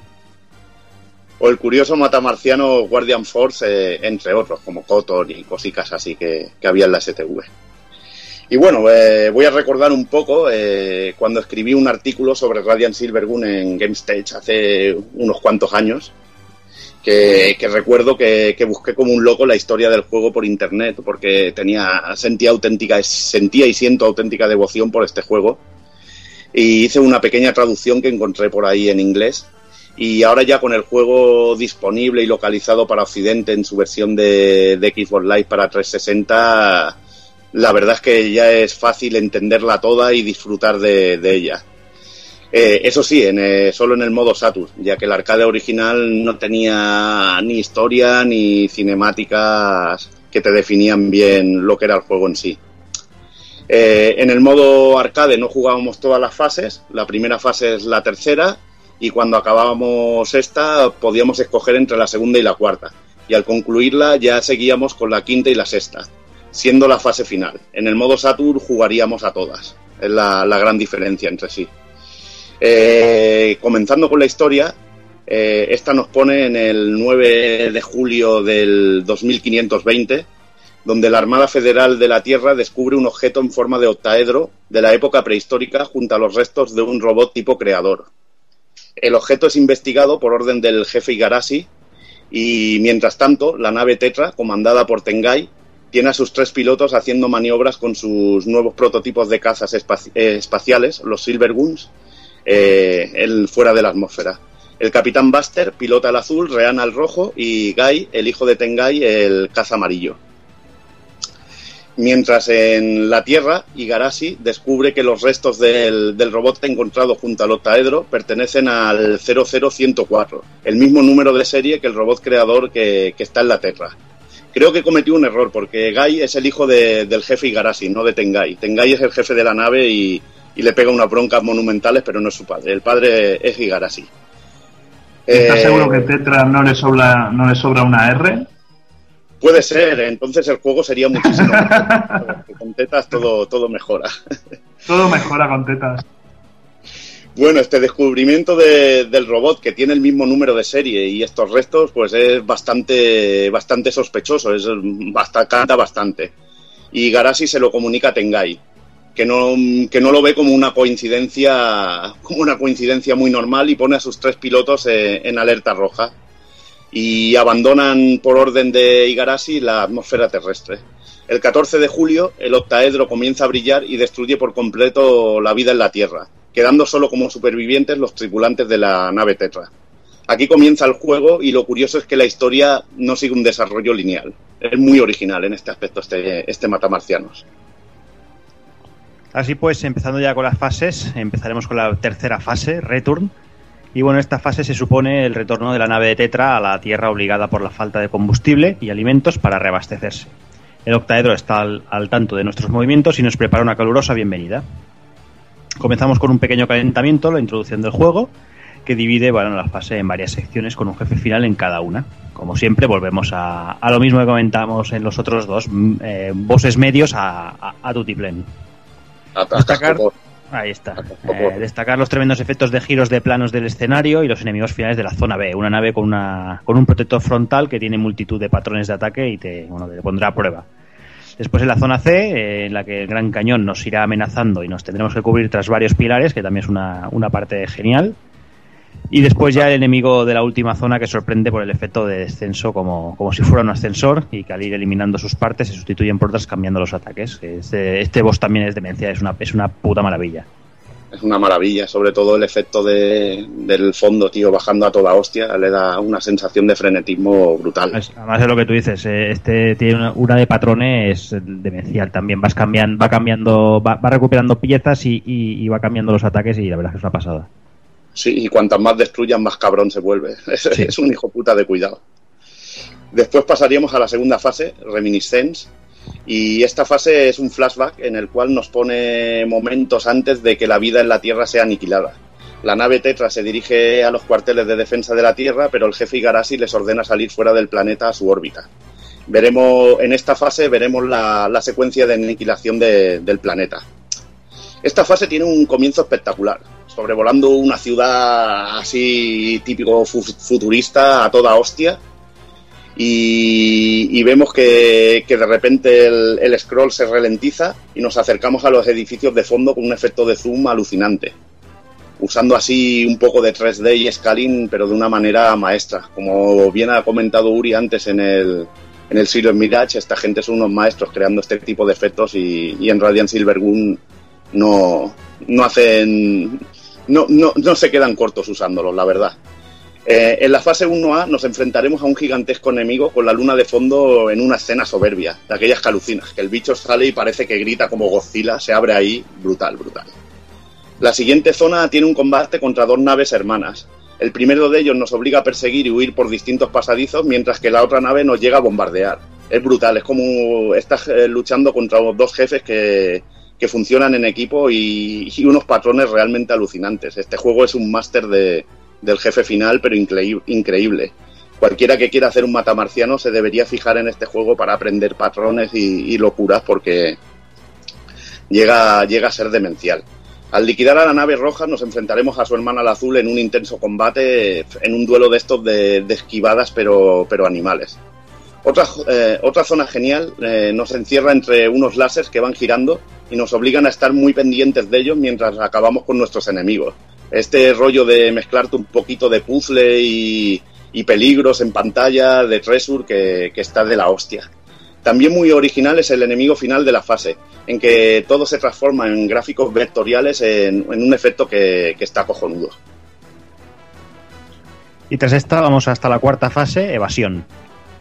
Esta fase continúa en el presente y el octaedro conoce la presencia de la nave nodriza Tetra y sus Silverguns. Usando su poder y armas construirá para ella, por ella intentar liquidarnos. Mientras resistimos contra las fuerzas de octaedro con la Tetra y los Silverguns, el robot creador Tengai se dirigirá a la base de Fuerza Aérea Terrestre. Esta fase sobre todo destaca por su esquema en las dos primeras áreas, con muchas amenazas de escenario, incluyendo cajas destruibles que se mueven por todos lados, muelles láser que encontraremos al dispararlos, y en el que se destaca sobre todo un momento en el que te encierran entre cuatro láseres y bueno, empezamos a, a pegar un buen montón de esquives y, y- y muy loco todo. Uf, de estos de rebotes de bolas, tío, que tienes que esquivarte hasta su puta madre, tío. Brutal. Sí, sí. Otra, otra parte memorable también es el jefe de la zona C, que es el 100 pies, que cuenta bueno con un escenario espectacular y un montón más de patrones de ataque. Lo que comentaba Evil, es, es increíble el- la, la de patrones que tienen los enemigos. Hay un momento de este bosque brutal, tío, que es un momento que se hace una bola y derriba como unos obeliscos como si fuera Hmm. un rollo un rollo así De bolos. los bolos, tío. Sí, sí. Muy genial, muy genial. Y bueno, ya también más espectacular aún si cabe es el siguiente jefe, que es una versión de la nave Tetra oscura, que nos ataca con Silverguns oscuras, con nuestros propios tipos de disparos, un combate intenso y un escenario tremendo, que eh, con un cielo y la tierra girando continuamente en un efecto totalmente increíble. Eh, Aquí es increíble el efecto del cielo en 3D, que es, es una pasada, el uso del color brutal y sobre todo lo que explicabas, lo de que te ataque la nave Tetra y saque unos Silverguns como con unos tentáculos y vayan Mm. usando tus propios disparos contra ti, es que es brutalísimo, tío. Brutalísimo. Además lo adaptan muy bien para que para que sea para que sea demencial, tío. Genial, genial. Y bueno, como nota también decir que esta fase tiene cinco secciones y es una de las, de las más largas del juego. Y seguiríamos con la quinta fase, Victim, y en esta fase comienza con dos enormes destructores sobre los cuarteles de defensa terrestre, intentando prevenir que el robot creador consiga información. Tendremos que combatir contra los destructores y, y tras acabar con ellos aparecerá el octaedro. Aquí ocurre una de las mejores escenas del juego, donde dos de los principales protagonistas se sacrificarán para que los Silverguns continúen su lucha. Esta fase es una brutada son los dos destructores con miles de patrones de ataque diferentes que, que son enemigos durísimos, largos, chungos y que bueno, que es el típico guiño al clásico nivel de matamarcianos en el que te enfrentas a un gigantesco destructor pero eh, hormonado con hormonas de Treasure, tío. Es decir, espectáculo puro y cabronismo, cabronismo total. Y vamos a dejar aquí el tema de las fases, en, como en Silver Mirage, yo creo que dejamos las dos últimas para que bueno que, que podáis descubrirlas por vosotros mismos. o vosotras mismas. Y solo simplemente comentaros que quedan dos fases, que son la sexta fase y finalmente la, primera fase, que es la que, la que descubre todo el pastel. Y vamos con la jugabilidad del juego que tiene miga. Decir que Radiant Silver es un matamarciano de scroll ve- vertical en el que dispondremos de seis armas distintas, tres armas principales y otras tres que se consiguen con la combinación de, de, otra- de otras dos. Algo similar al sistema de disparo de Gunstar Heroes, pero en este caso podemos seleccionarlo a nuestro gusto. Eh, no conseguiremos mejoras para el armamento, pero al matar enemigos y conseguir puntos iremos subiendo de nivel los tres disparos principales. Esto también influirá sobre los disparos secundarios, eh, llegando a ser el máximo nivel de disparo el, el 33. Los tres disparos básicos son el Vulcan, clásico disparo frontal, el Homing, balas de energía perseguidores y Sprint, que es un oblicuo de potencia que podemos controlar su alcance según cómo mantengamos pulsado el botón de disparo. Es muy útil, podemos hacer que las explosiones de este disparo queden cerca o lejos. Y va genial para, para dañar a enemigos y, y si eres preciso puedes hacer cosas muy chulas. Eh, los disparos mezclados incluyen un disparo trasero, un homing láser, localizador de enemigos, que son como dos rayos eléctricos, y un locón láser, que es un láser que fija enemigos y, les va disparando láseres a saco. Eh, aparte de los seis disparos, disponemos de la Radiant Sword, una espada capaz de absorber ciertos disparos enemigos que recargan una barra de energía que al estar llena nos permite usar un poderoso ataque que nos hará invencible durante un breve momento y borrará los ataques enemigos que, que pilla a su alcance. Aparte de dar sablazos, podemos sacar la espada y controlar su dirección al mover la nave, que es muy útil para cubrirnos de ciertos ataques o dañar a ciertos enemigos de, de una manera que, que nos vaya bien. Eh, el sistema de puntuación es lo más importante y trabajado del juego, que es, es que es alucinante. Os, lo voy a intentar explicar, es, es- llega a ser complicado y extenso porque la verdad que hay muchas maneras de conseguir puntos en el juego. Y es algo esencial porque lo necesitaremos para aumentar nuestra potencia de disparo. A más puntos, más experiencia, más subiremos de nivel y más fácil se hará, el juego. Hay mucha diferencia entre llevar un nivel bajo de disparo a uno alto. Eso se nota muchísimo. Lo más importante en este sentido es el sistema de combos. Los enemigos se dividen en tres colores, rojo, amarillo y azul. Si conseguimos series de tres enemigos de un mismo color, iremos aumentando un bonus por cadena exponencialmente, a medida que hagamos 3, 6, 9, consiguiendo auténticas barbaridades de puntos y conseguimos una cadena de combo muy larga. Creo que el máximo era ciento y pico mil en combo, y si lograbas mantener ciento y pico mil cada vez, eh, te subía el nivel de la arma como la espuma. Eh, el combo hemos de mantenerlo siempre del mismo color, ya que si cambiamos de color se reiniciará el mismo. Eh, existe también un bonus secreto por destruir una nave roja, una azul y después una amarilla, que nos da 10.000 puntos. Y si seguimos después de esta nave amarilla liquidando amarillas, nos subirán los puntos de, de- una manera brutal. Es un, como un bonus tipo, tipo secreto, también muy loco. Otra manera también de aumentar la puntuación eh, es utilizar para mejorar nuestro armamento. Se encuentra en los enfrentamientos con los jefes finales. Eh, este bonus se denomina Destruction Rate y consiste en que cada enemigo tiene distintas partes diferentes que podemos destruir. Eh, si conseguimos eliminarlas todas, eh, nos darán un 100% de enemigo destruido y nos doblarán la puntuación. Hay que decir que esto es un arma de doble filo, porque eliminar a ciertos enemigos al 100% entraña unos riesgos bastante importantes. Por ejemplo, el enemigo que ha comentado antes Cero, que era el, el enemigo de la tercera fase, que era aquel, aquel enemigo que sube en un ascensor, si le vas destruyendo partes, las que van subiendo son bastante más jodidas que las anteriores. Y dedicarte a liquidar a este enemigo de esta manera es un riesgo que, que es bestia, pero si lo consigues te dan una buena, una buena recompensa. También se pueden sacar unos puntos extra encontrando a los perretes que se encuentran ocultos en las fases y solo se pueden descubrir con el disparo del, del multiláser buscador. Algunos de ellos nos pueden llegar a dar más de 100.000 puntos y este bonus se conoce como Merry. Hay bastantes repartidos, repartidos por el juego y habrá que ir buscando y descubriendo. Existe también un bonus especial por usar un arma de, de determinada manera. Este bonus es de 10.000 puntos. En el caso del Vulcan, eh, con el disparo normal tendremos que dar 200 hits con las dos balas centrales. En el, con el homing, 300 hits. Con el sprint, 16 hits. Con el homing láser tenemos que tener a un enemigo fijado de, con este disparo, disparo durante más de 10 segundos. Con el disparo trasero debemos dar 300 disparos eh, sin fallar. Eh, con el Locon Láser eh, estar atacando durante 15 segundos o más a un objetivo. Con el ra- y con la Radiant Sword estar sobre un enemigo eh, durante 5 o más segundos. Como veis, una auténtica locura lo que se inventaron estos de Tresus para conseguir puntuación en el, jue- en el juego y poder balancearlo. Por Una último- pregunta, Ivor, si, no, Dime, si me permites. ¿Este, esta, ¿Este o lo descubriste tú jugando o hay alguna indicación en pantalla que te permita darte cuenta de estos no. bonos? Estos bonus los descubres jugando y otros los descubres por gente que te lo, lo han leído por ahí, gente que lo explica, porque si no es que es imposible. No te lo llegan a, narrar. eh, Bueno, supongo que Treasure en, en las guías estas que hacen de, de juegos japonesas y todo esto, explicó bien detalladamente todo este tipo de bonus y luego la gente pues fue, fue publicándolo y explicándolo. Pero realmente en el juego puedes saberlo un poco por las combinaciones de colores que ves que te van aumentando los puntos de esta manera. Los perretes también, pero por ejemplo el bonus de arma, veías que te salía de repente Weapon 10.000, pero no sabías por qué. Y luego sale explicado, Ah. ya te lo digo, por guías y historias así, que es una auténtica locura. Los No, por eso preguntaba. Yo es que no, no me había dado cuenta de esto. O sea, muy. que no te das cuenta, guay. a no ser que te lo expliquen, porque tú verás en la pantalla Weapon 10.000 y ¿por qué coño me dan este bonus? Pues este bonus te lo dan por usar los disparos de, de una manera, una auténtica locura. Luego, por ejemplo, está este bonus que yo tampoco ni siquiera lo conocía, que otra manera de hacer puntos es pasar rozando por la parte lateral de nuestro Silvergun por paredes o proyectiles, es una auténtica locura. Tampoco No, se ha hecho. está muy, muy, muy No, para trabajado competir ahí a tope.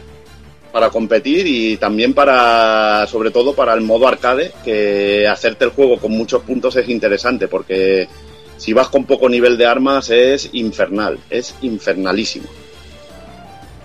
Por ello no tampoco faltarán las vidas extra por puntuación y una de las cosas más chulas eh, del juego, que es que si cambiamos el nivel de dificultad, los patrones de los enemigos finales cambian. Y, y algunos llegan a transformarse en otra cosa, porque se les añaden multitud de ataques y patrones que no habíamos visto y parece que sea un juego totalmente nuevo. Es una cosa que me resulta alucinante. Que digas, hostia, ya tienen un jefe que en el modo normal, en el bueno, en el modo easy tiene tres o cuatro patrones de ataque. Lo pones en normal y tiene seis o siete. Y lo pones en hard y tiene más. Dices, joder, vaya puta locura, tío. Es- Eso es es buen diseño de juegos, tío. Eso es el buen diseño. Cuando Buen las diseño. cosas cambian con la dificultad, tío. y tener y tener buen gusto, no simplemente decir, va, le hago que tenga más vida y paso de todo. Y ya está, que es lo fácil. Ahí está, ahí está. Eh, decir que el modo Saturn es la experiencia total de Radiant Silvergun, porque aparte de ofrecernos una historia ampliada, en la que jugaremos todas las fases y se han aña- añadido partes nuevas, eh, nos ofrece una manera asequible de progresar en el mismo un poco al estilo RPG, porque este modo nos permite guardar la puntuación y niveles del arma al terminar una partida, y podemos empezar de nuevo con el nivel de disparo más potente. De este modo veremos cómo cada vez llegamos más lejos y se facilita un poco la cosa. Con las horas de juego y determinadas condiciones también conseguiremos créditos y naves extra, aparte de desbloquear lo- opciones la más de curiosas, que tiene un modo también de... tiene un reloj interno el juego y a medida que jugamos y, y de esto, pues vamos desbloqueando cosillas extra que, que molan mucho. Y te da también idea del mimo con el, con el que tratan a, han tratado a, a Radiant Silvergun. Decir que yo aún conservo la partida de Saturn con el nivel 33 y que este modo es el único que logré pasar porque el de arcade para mí es para profesionales. Como dicho, bien dicho, el modo arcade es otro cantar, más focalizado en exprimir el sistema de puntuación del juego y mucho más corto que el modo Saturn. La dificultad radica en que si no conseguimos muchos puntos, nuestro disparo será poco potente y sobrevivir ante ciertos enemigos es, es una puta pesadilla. Este modo nos permite continuar partida y los créditos están limitados en un inicio, pero se añadirá uno extra por cada hora de juego. Después de este tocho que os he soltado brutal, deciros que es un juego alucinante. Sistema de puntuación súper trabajado y simplemente con, con leer, leeros esta descripción y explicaros esta descripción es, para que veáis que esto está trabajado y que tiene un mimo brutal. Bueno, como todo lo que estábamos diciendo, estos, esta, esta, en este podcast eh, que Tresor no coge los juegos a lo tonto o hace la misma repetición. Ellos se enorgullecen de no hacer segundas partes y salieron de ese mercado de segundas partes y juegos poco originales porque querían hacer esto, querían hacer juegos que nos sorprendieran de una manera única. Y este creo que es el primer shooter de naves que hacen Evil. Sí, ¿no? Pues sí, de naves matamarcianos es el primero. Y mira Eh. cómo les quedó, o sea, pillaron todo, hicieron conceptos nuevos, es que, vamos, son... No, no se les tiene cariño porque sí a Tracer, es que es, lo, es lo, lo- la gracia de que la gente oye hablar y dice, ah, bueno, pues eso es una cosa de fanatismo. No, no, no, esta gente es que si viviste el momento lo petó por todo lo alto. Ya te digo, a mí me tuvieron en ascuas. Desde que vi el juego en la Sega Saturn Magazine, estaba enamorado y me lo compré en su momento y, y lo gocé, pero cosa mala, cosa mala. Y gráficamente, pues el juego es una muestra de lo que podía hacer una Saturn bien programada, mezclando gráficos 3D con sprites, eh, con maestría y gracias a su origen arcade STV. Y los amigos de Treasure muestran un acabado espectacular. La movilidad de los fondos, efectos de rotación, deformaciones, colorido, todo luce a un nivel sensacional. Y si a eso le sumamos una gran fluidez, a, pesar de que en algún momento hay ciertos renqueos en momentos de acción, eh, tenemos un resultado sobresaliente. Sí, un juego que yo personalmente eh, veo imposible de hacer en la Play, tal como está. Se podría hacer, pero con otro tipo de efectos y más que nada por la carga de, de los momentos de uso de, de scaling de sprites y todo esto. Pero bueno, yo creo que en Play lo harían de, de otra manera. A pesar de que, bueno, de según se comentó, Tresur le presentó le presentó el proyecto de Radiant Silvergun a Sony y esta lo rechazó para su consola. Al parecer los juegos de, de 3D puros era lo que, lo que estaba de moda en su momento y, y no apostaban por esta por este tipo de cosas. Que bueno, ya acogió, acogió bien la, la Sega Saturn. Bueno, es que PlayStation, recordemos que tampoco era una gran. No tenía mucha potencia para lo que era el 2D, porque apostaron justamente por eso, por el 3D. Quizá vieron algo que técnicamente les iba a ocasionar problemas y decidieron pasar del juego por, por esos motivos, quizá. No sé. En, bueno, yo creo que se podrían mejorar las transparencias, pero en otros aspectos perdería con la Saturn. Sobre todo en el aspecto de la memoria vídeo, que tiene un mega menos. Y así, y el uso de zooms y rotaciones con imágenes 2D no lo podría hacer. Tendría que hacerlo quizá, bueno, no lo podría hacer, lo podría hacer, pero a otra escala. Tendría que hacerlo de, de otra manera. Y pasando al sonido, pues, ¿qué voy a decir aquí? Eh, tiene, este juego tiene seguramente a mi compositor favorito, que es el gran Hitoshi Sakimoto, que le da su toque personal a la, a la creación de, de Treasure, con músicas orquestales muy, muy a su estilo, que chocan un poco con el aspecto de los personajes, que es muy cachondo. También, si lo pudierais ver en ilustraciones, diríais, joder, parece un juego muy cachondo, pero que es muy serio en sí. Y la verdad que la banda sonora también es muy, muy seria, que tiene un tono bastante solemne. En este caso, muchas de las composiciones son parecidas, repitiendo un mismo leitmotiv. Y decir que es genial cómo usa sonidos contundentes dentro de la melodía para acentuar la misma y darle potencia en según qué momentos. Adoro sobre todo la, la música de la fase Reminiscence, que comienza con una intensidad increíble y está cuadrada con la acción perfectamente. El tema que suena durante la fase 5, en el enfrentamiento con los destructores, también es brutal, igual que el tema que suena durante el enfrentamiento con el jefe de la zona 3B, Debris, un tema muy intenso para un jefe final. La verdad que, está muy bien parida la música y queda muy bien. Quizás se repite demasiado un motivo principal en, en el juego, pero a mí me encanta. Me parece la puta hostia esta banda sonora. Bueno, y en cuanto a versiones, pues eh, como ya hemos dicho, Radiant Silvergun es un juego originario de la que funcionaba en la placa STV de Sega, así que la conversión a Saturn pues en sí pues, resulta bastante sencilla, aunque está el obstáculo de contar con menos recursos, como es lógico, con una recreativa en forma de memoria que se traduce pues en las tan la- por aquel entonces tan, tan comunes cargas. No loading que se decía, vaya. Eh, por ello tenemos un calco de arcade para Saturn con un modo especial que amplía la experiencia de una manera más que notable con intros de anime específicas y nuevos niveles que no vimos en el arcade. Con no muchas unidades y no saliendo de Japón, el juego se convirtió en un objeto de especulación, contando con unos precios realmente cabrones, por no decir otra cosa, e incluso ganándose la animación de más de uno por ello mismo. Por suerte, en el 2011, en septiembre, Radiant Silvergun tuvo una adaptación para Xbox Live, siendo de una manera más asequible para gran público. Esta versión incluye pues, notables mejoras gráficas, como es lógico, de las que destacan un suavizado de polígonos y el uso de transparencias. También tenemos la oportunidad de jugarlo tal cual era la versión de Saturn eh, original. La intro también está adaptada y se añade marcadores mundiales de puntuaciones para más locura, para todos los modos de juego dificultades aparte de la, de la, perdón, de la posibilidad de grabar las partidas y compartirlas entre los usuarios del juego. Otro añadido importante es la posibilidad de jugar cooperativo online y los tan puteros logros eh, para las Achievement Wars. Ahí, ahí, el Uri, el Uri tiene una armadura de logros, que yo lo sé.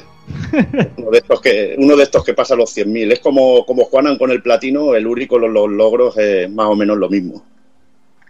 Sí, yo me quito la camisa y llevo debajo una armadura de logros. En las discotecas digo más que nadie, solo digo, tengo, soy el hombre de los 100.000 logros y las nenas caen, caen como, como moscas, vamos, en mi red.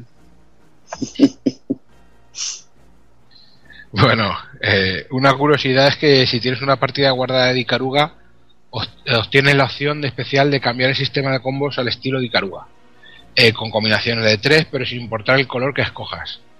Para no aprovechar el todo este sistema más sencillo de combos, se limita al máximo multiplicador de 25.600 puntos, en contraste a los 100.000 del sistema original. Aparte se incluyeron imágenes de jugadores desbloqueables y recompensas de avatar y puteríos de esos eróticos festivos.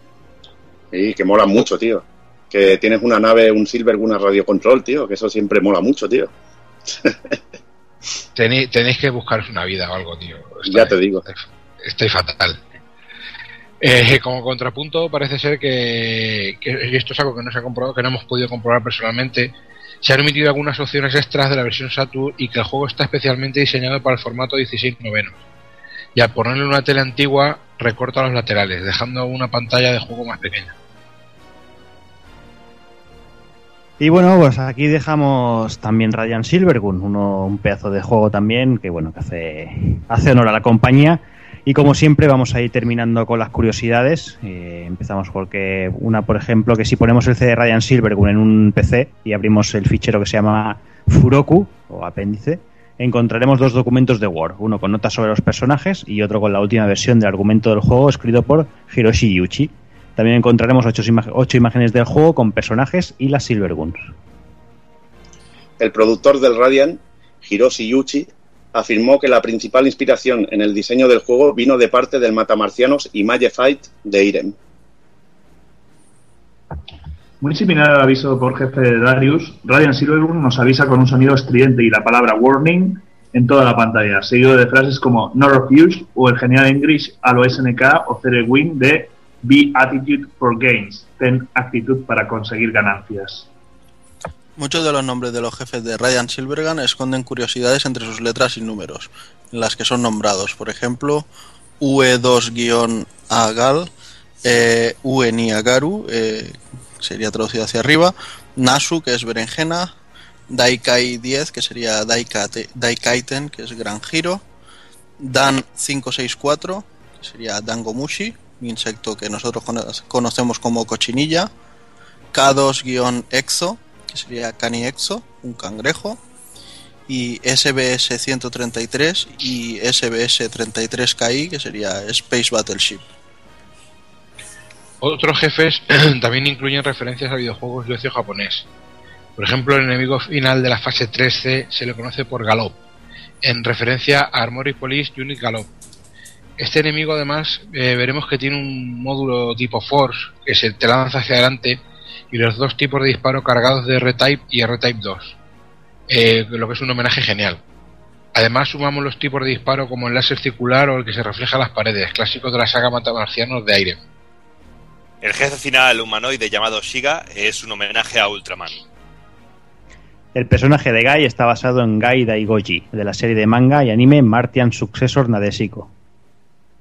Los disparos del jefe final de la fase 4B de Radiant Silvergun tienen la misma forma que las pistolas Clancer de Mischief Makers. Durante el enfrentamiento con el águila que aparece como jefe de la fase 6 de Radiant Silvergun, podremos ver el texto YYTM, las siglas de Yute Yute Travel Makers, o lo que es lo mismo, el nombre de la versión japonesa de Mischief Makers. Este además usa los mismos patrones Phoenix Gamma del mismo juego. El jefe de la zona 4C se llama Lunar C, una clara referencia al clásico de Nichibutsu Moon Cresta. Durante el enfrentamiento con el jefe final, eh, pues tendremos en pantalla el mensaje Prey, que para los que sepan qué significa y os hagáis una idea de lo que os espera, pues significa rezar. Mola Para- mucho, tío. Te sale, te sale tres veces. Pray, pray, pray. Rezar, Eso es, eso es- Acojones. eso es un fuqueo, un fuqueo total. Un fuqueo Para- total. Para la salida de- del juego en Xbox Live eh, apareció un stick de, de Ori eh, de Radiant Silvercon. Sí, por el que yo haré un Kickstarter, que lo anuncio ahora mismo para que, que pongáis pasta y me lo pueda comprar, porque merezco tener. El jefe final de Gunstar Heroes, Golden Silver, aparece como jefe en Guardian Heroes. También en Guardian Heroes hará, pre- hará presencia de otro ilustre de la compañía. En esta ocasión se trata de Smiley de Dynamite Heady. Y para finalizar, el personaje principal de Guardian Heroes se llama Juan, igual que el ilustrador principal de la compañía. ¿Casualidad? Y bueno, con esto damos por terminado el programa. En principio, como podéis imaginaros, o ya hemos no si lo hemos comentado antes, no, no haremos alternativa este mes porque es obvio que con estos tres tipos de juegos es un poco complicado se dar una alternativa. Me comentaba Kafka que estaría bien hacer, bueno, decir cuál es el preferido de cada uno. Y ya cogemos a. Empiezo por ti, Kafka, y no sé. Y, y- ya no me limitaría a, a estos tres. Si quieres, eh, el juego uno, o dos juegos de los que más te gustan de Treasure en general, va. Buh, madre mía. Ah, bueno, uno o dos, vale, entonces sí. Es que de quedarme con uno, uno de estos tres te elijo si quieres, pero uno en general de Treasure, imposible. si me tengo que quedar, te voy a decir tres. Porque Venga. soy más chulo que nadie y soy el primero, y los demás que se jodan. Eh, Mischief Makers, por supuesto. Eh, Alien Soldier, por supuesto. Y Dynamite Heady. Y algo, no sé, con uno que te quedarías por encima de alguno, ¿no? Es que el que me resulta divertido, a lo mejor hay otro que te. Yo siempre, eh, quizá el que más le tenga es el Alien Soldier, porque además siempre he dicho que si, que aunque me cueste muchísimo también, y sabes que sabéis que soy totalmente contrario a ranking y elegir número uno ni pollas Ujú. vinagre, pero si me tengo que dar con un juego de Mega Drive, fíjate que el catálogo de Mega Drive es muy burro. Eh, Alien Soldier para mí es el juego de Mega Drive. Lo siento mucho, pero las horas que le he a ese juego y la, las babas que se me caían en casa de un vecino que lo tenía, que es que yo con ese juego he llorado, con el pene. O sea, yo soñaba, yo, llegaba, me acuerdo que, estábamos toda la tarde viciando, llegaba a la cama y me metía en la cama y estaba en la cama eh, como agobiado pensando en el puto juego, macho. Ese juego me tenía la cabeza absorbida. Y fíjate que hay muchísimos grandes juegos, tanto de Treasure como de otras compañías, pero yo creo que. Y sin embargo, al Mischief Maker le tengo mucho cariño porque es un grandísimo juego. El- los diseños de los personajes, Marina, el, el- el doctor que está con, que es un viejo verde que está con una regadera, me he reído. Lo- eh, los enemigos rollo Power Ranger ahí haciendo de, de yo qué sé. Es que ya te digo, quedarse con uno es muy el que supera en una cosa, supera luego otro en otra y quedarme con uno, ay, pregúntale a otro, coño. Venga, pues me voy con Doki, va. Bueno, pues yo muy parecido a lo que ha dicho Kafka, sobre todo con estos dos, con tanto con Dynamite Heady como con eh, Alien Soldier, me volvieron completamente loco, sobre todo por lo que he dicho al principio. Alien Soldier era de esos juegos que, que yo tenía una envidia terrible al verlo, al verlo en casa de, de algún amigo y le di horas pero a, lo bestia, incluso de llegar a dejar mi Super Nintendo con un par de juegos por la Mega Drive con este juego porque me parecía increíble. Y de esos juegos que sí que me gustaría tener a día de hoy físicos y que están imposibles. El Alien Soldier es una, una, un- una, una pasada que te están pidiendo por ahí. Pero no sé, a la hora de la verdad, a día de hoy no sé con qué me quedaría porque me gustan mucho los dos, tanto Dynamite Heady como Alien Soldier. Los tendría los dos más o menos de eh, el mismo rasero. Y de los que hemos hablado hoy, pues Guardian Heroes es el que más conozco de los tres juegos de los que hemos estado hablando. Lo he pasado muy bien con él, con él pero realmente yo tengo mucho cariño a estas dos piezas de, de Mega Drive, con lo cual me quedaría con ellos dos. No, no puedo quedarme con uno solo. Muy bien, pues voy ahora va, con Takokun. Pues yo lo tengo muy claro. Eh, aquí juega mucho el factor nostalgia y a mí yo no tuve Mega, así que el Alien Soldier y el Gunstar Heroes me la pelaban un poco, con perdón. Sacrílego. Pero para mí, el, primeramente el Mischief Makers, porque para mí salvó la nefasta compra que hice con Nintendo 64. O sea, en, el momento en que todos mis colegas estaban con el Street Fighter 0 y los Samurai Shodown 4 japos, yo me tenía que conformar con dos cartuchos de mierda, porque no, no salía prácticamente nada, todo lo que salía eran 3D asquerosos. Y cuando vi mis Chief Makers, eh, eh, al contrario de lo que pensaba la prensa, para mí fue un, un juegarraco increíble. que yo creo que me lo llegué a quedar alquilado dos semanas del tirón de- del vicio que le tenía. Ese por una parte y por otra Guardian Heroes, porque, bueno, lo que os comentaba al principio, ¿no? El, buen recuerdo de, de ir a casa de un colega a hacer campanas para, para ir a viciarnos a cuatro players en, en su Saturn. Y para más señas, eh, casa del sobrino del Chelo. Muy bien. Y ya está. Yo me gustaría añadir una cosa, ya que lo han dicho Borja y, y Taco, que yo no, que no lo he dicho, de los tres que hablamos esta noche, simplemente decir que para mí eh, Silver Mirage es, es el mejor de los tres. Nada más que eso, ¿eh? Muchas gracias, ¿eh? Venga, hasta luego. Muy bien, venga. Mira, eh, ahora me voy con Evil, que sé que para él va a ser complicado, pero bueno, le he dejado tiempo de pensar. He sido bueno y lo he dejado Yo para el último. yo creo lo que, tienes es que dejar tiempo de hablar. O sea, que se marca un Tolkien. Yo creo que es que va más jodido pensándoselo que sin pensárselo, ¿sabes? Porque es que empiezo a repasar títulos y pff, estos tres son una animalada. El Gunstar Claro, Hero tienes es el. Gunstar, tienes el Dinamite, tienes el Yu Hakusho, el eh, Light Mira, es Crusader. que yo, yo me incluyo el Sinan Purismen, que es una animalada. Sí. En Nintendo 64, mi Nintendo 64, yo lloraba cuando veía eso en una Nintendo 64. Digo, esto es brutalísimo. Luego tienes el Ikaruga, el Bangayo, Bangayo me encanta. El Astro Boy Radio es mi 5. juego, el Astro Boy es mi juego favorito de Game Boy Advance. No sé, Sí. tío. Gradius mejor 5. uno. Mario World también está muy guapo. de Gradius Wii U. 5, tío. Gradius 5 es otro de esos que pff, me harino chargota. tremendo. Para mí, ten- si tengo que quedarme uno por el vicio que le pegué y las horas, Radiant Silver Gun seguramente, pero es que me duele porque Gunstar Heroes es una animalada, Guardian Heroes es una animalada, lo dicho. Silhouette Mirage es una animalada. Es que para mí son juegos de estos que rozan la perfección. Alien Soldier, no sé. No, yo esta vez no me decanto por ninguno. Yo me los quedo todos, que es lo que, es lo que hago. Qué avaricioso. Soy muy avaricioso. Yo los juego. en fin, pues voy con, con Uriba. Bueno, yo creo que es fácil porque lo he dicho varias Sí. veces. Monster Heroes por un lado, Silver Miras por otro, y me- el tercero es, es difícil, la verdad. Supongo que hoy me quedaré con Ikaruga, porque siempre ha sido un juego que me ha encantado. La mecánica también de barreras con Silver Miras la comparte.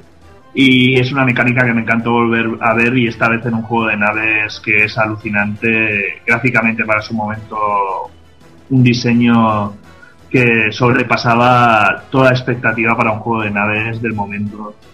Y de esta noche, por supuesto, Silver Mirage que, que me vuelve loco. A día de hoy es un juego que sigo poniendo y me sigue sorprendiendo. Y si tuviera que escoger uno de entre estos tres, quizás sería Silver Mirage por... Gunstar Heroes es mi favorito, pero Silver Mirage es el juego que siempre me noto de que podría jugar mejor y no lo hago. Gunstar Heroes ya lo tengo nominado para pasármelo con un crédito y realmente Silver Mirage me plantea unos retos que siempre me encantará ver una y otra vez. Pues yo, para finalizar, estoy muy de acuerdo con, contigo, Uri. Yo también me quedo con Guardian, digo, perdón, con Heroes. Me quedo con. eh, Esta noche me quedaría también con Silhouette, también porque le tengo un cariño especial. Sí que es verdad que, que Guardian Heroes y Radiant me, me, me encantan, también me vuelven loco. Pero, pero por lo que tú dices, ¿no? Quizás porque no es tan conocido, quizás porque se le, de- se le dio la espalda y bueno, yo creo que, que el juego merece ser, ser jugado porque es, es una verdadera joya. Y quitando estos, no sé, todos los que hemos comentado, es que, es que soy, soy muy de la opinión de Evil, hay mucho y muy bueno, pero quizás me quedaría con el que es posiblemente el mejor juego de Game Boy Advance, que es Astro Boy, porque el juego también parece increíble. Oye, es increíble, tío. Es increíble ver, ver- ver eso en una Game Boy Advance, ver lo que hacen unos y lo que hacen otros, y la verdad que es que es que es una maravilla. Ver lo que se podía hacer en esa máquina y lo que y las mierdas que, so- que, que podía hacer otra gente. Una conversión de super rancia sin mejorar una puta mierda a poder No, hacer y- un juego que es un pepinaco. Y cosas peores que se han visto que las conversiones rancias. No, y, y- Ya te digo. y sin, sin mejorar, incluso empe- empeorando. Sí, sí, totalmente. Totalmente. Pero bueno, eh, el catálogo está ahí y Tresur es una de las grandes. Esperemos que nos siga dando alegrías, aunque últimamente está la cosa fastidiada. Pero bueno, esperemos eso. Tenemos esperanza de, que vuelva algún día, ni que sea, yo que sé, que nos saquen un recopilatorio con todos sus juegos. Ahí ya sería la repolla. Pero bueno, vamos, vamos a ir cerrando el chiringuito porque como siempre se nos hace tarde.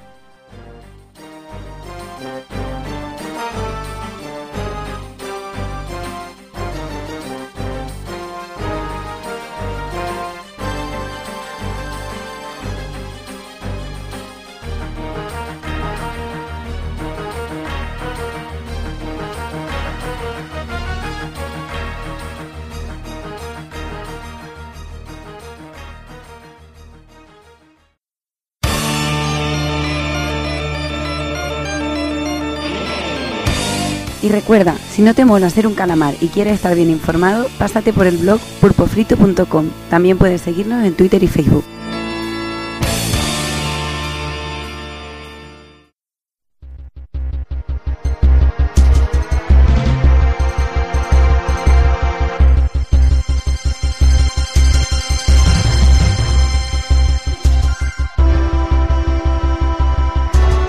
Llegamos al final del programa. Eh, bueno, hemos, creo que hemos repasado bastante bien todos los tres juegos. Hemos repasado un poquito la compañía y bueno, vamos, vamos a ir dejando ya tranquilitos y tranquilitas porque ya no son horas. y Ya llevamos ahí dando por saco un buen rato.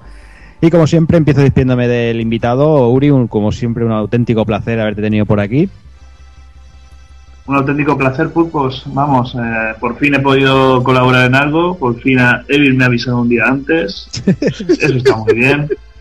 Así que nada, encantado de hablar de estos pedazos de juegos y siempre disponible para cualquier otra gran saga, cualquier otro gran juego, cualquier otra gran compañía. Muchísimas gracias a vosotros. A ti, ya sabes, de las puertas abiertas para cuando quieras. Y empiezo a despedirme de la gentuza que tengo por aquí. Empiezo por el señor Doki. Bueno, tío, pues una cantidad de juegos interesantes las que hemos visto hoy, sobre todo alguno que no conocía demasiado bien y que va haciendo crecer mi lista de juegos pendientes que en cuanto me compre una Saturn japonesa. Que ya va, ya estoy viendo que la economía va a bajar bastante en los, próximos meses. Sí, sí, Vale. empiezo a ahorrar porque hay juegos de Saturn que te pegan unas hostias de esas que te dejan distraído. Ahí estamos. Pues nada, Doki, hablamos dentro de poquito. Un abrazo. Me despido también del señor Kafka. Bueno, pues nada, tío, muchas gracias sobre todo a Doki por haberme invitado. Gracias, Y- de nada, tío. Aquí eres siempre bienvenida. Yo cuando he dicho eh, Zero sí, dice, ahora voy a despedirme primero del invitado y va, y va a entrar yo ya, macho, cago en diez.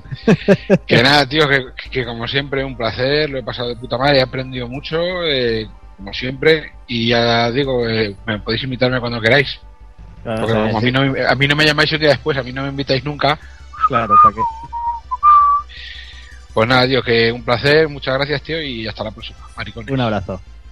Me despido también del señor Takokun.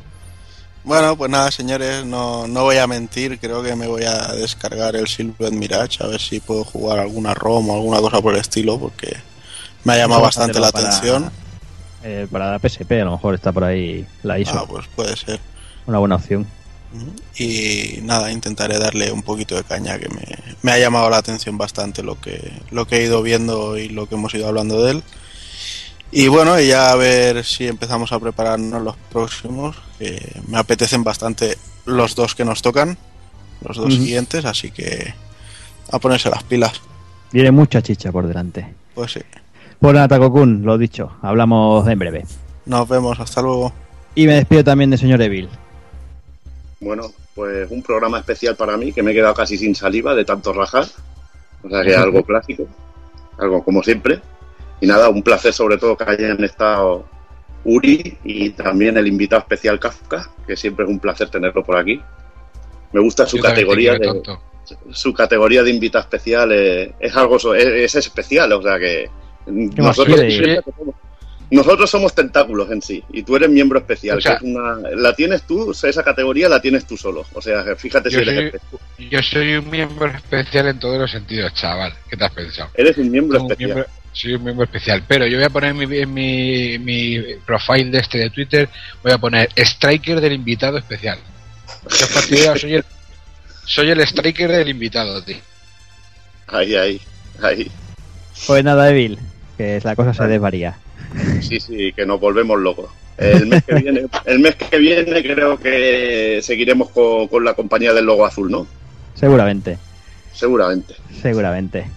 Pues nada, ya poco más nos queda. Eh, despedirnos de todos vosotros, de aguantarnos un programa más. Eh, lo dicho, eh, Tresur es, es sinónimo de juego, es, sinónimo de diversión. Aprovechad estos días los que tengáis vacaciones, eh, jugar a estos juegos que, os llenen, que os diviertan. Y bueno, en el próximo programa, como comentaba Evil, pues seguimos con Sega. Esta vez volvemos, vamos a la, a la 8 bit de Sega, vamos a Master System y vamos con ese gran Wonder Boy 3 de Dragon's Trap, uno de los mejores juegos de, de la consola de Sega y que vamos a disfrutar a lo loco seguramente. Y poco más, Eh, simplemente me queda despedirme de vosotros. eh, que de aquí dos semanitas tenemos el normal y aquí un mesecito como siempre el retro. Y nada, como siempre, eh, señoras, señores, niños y niños, portaros bien, eh, ser buenos y un saludo a todos.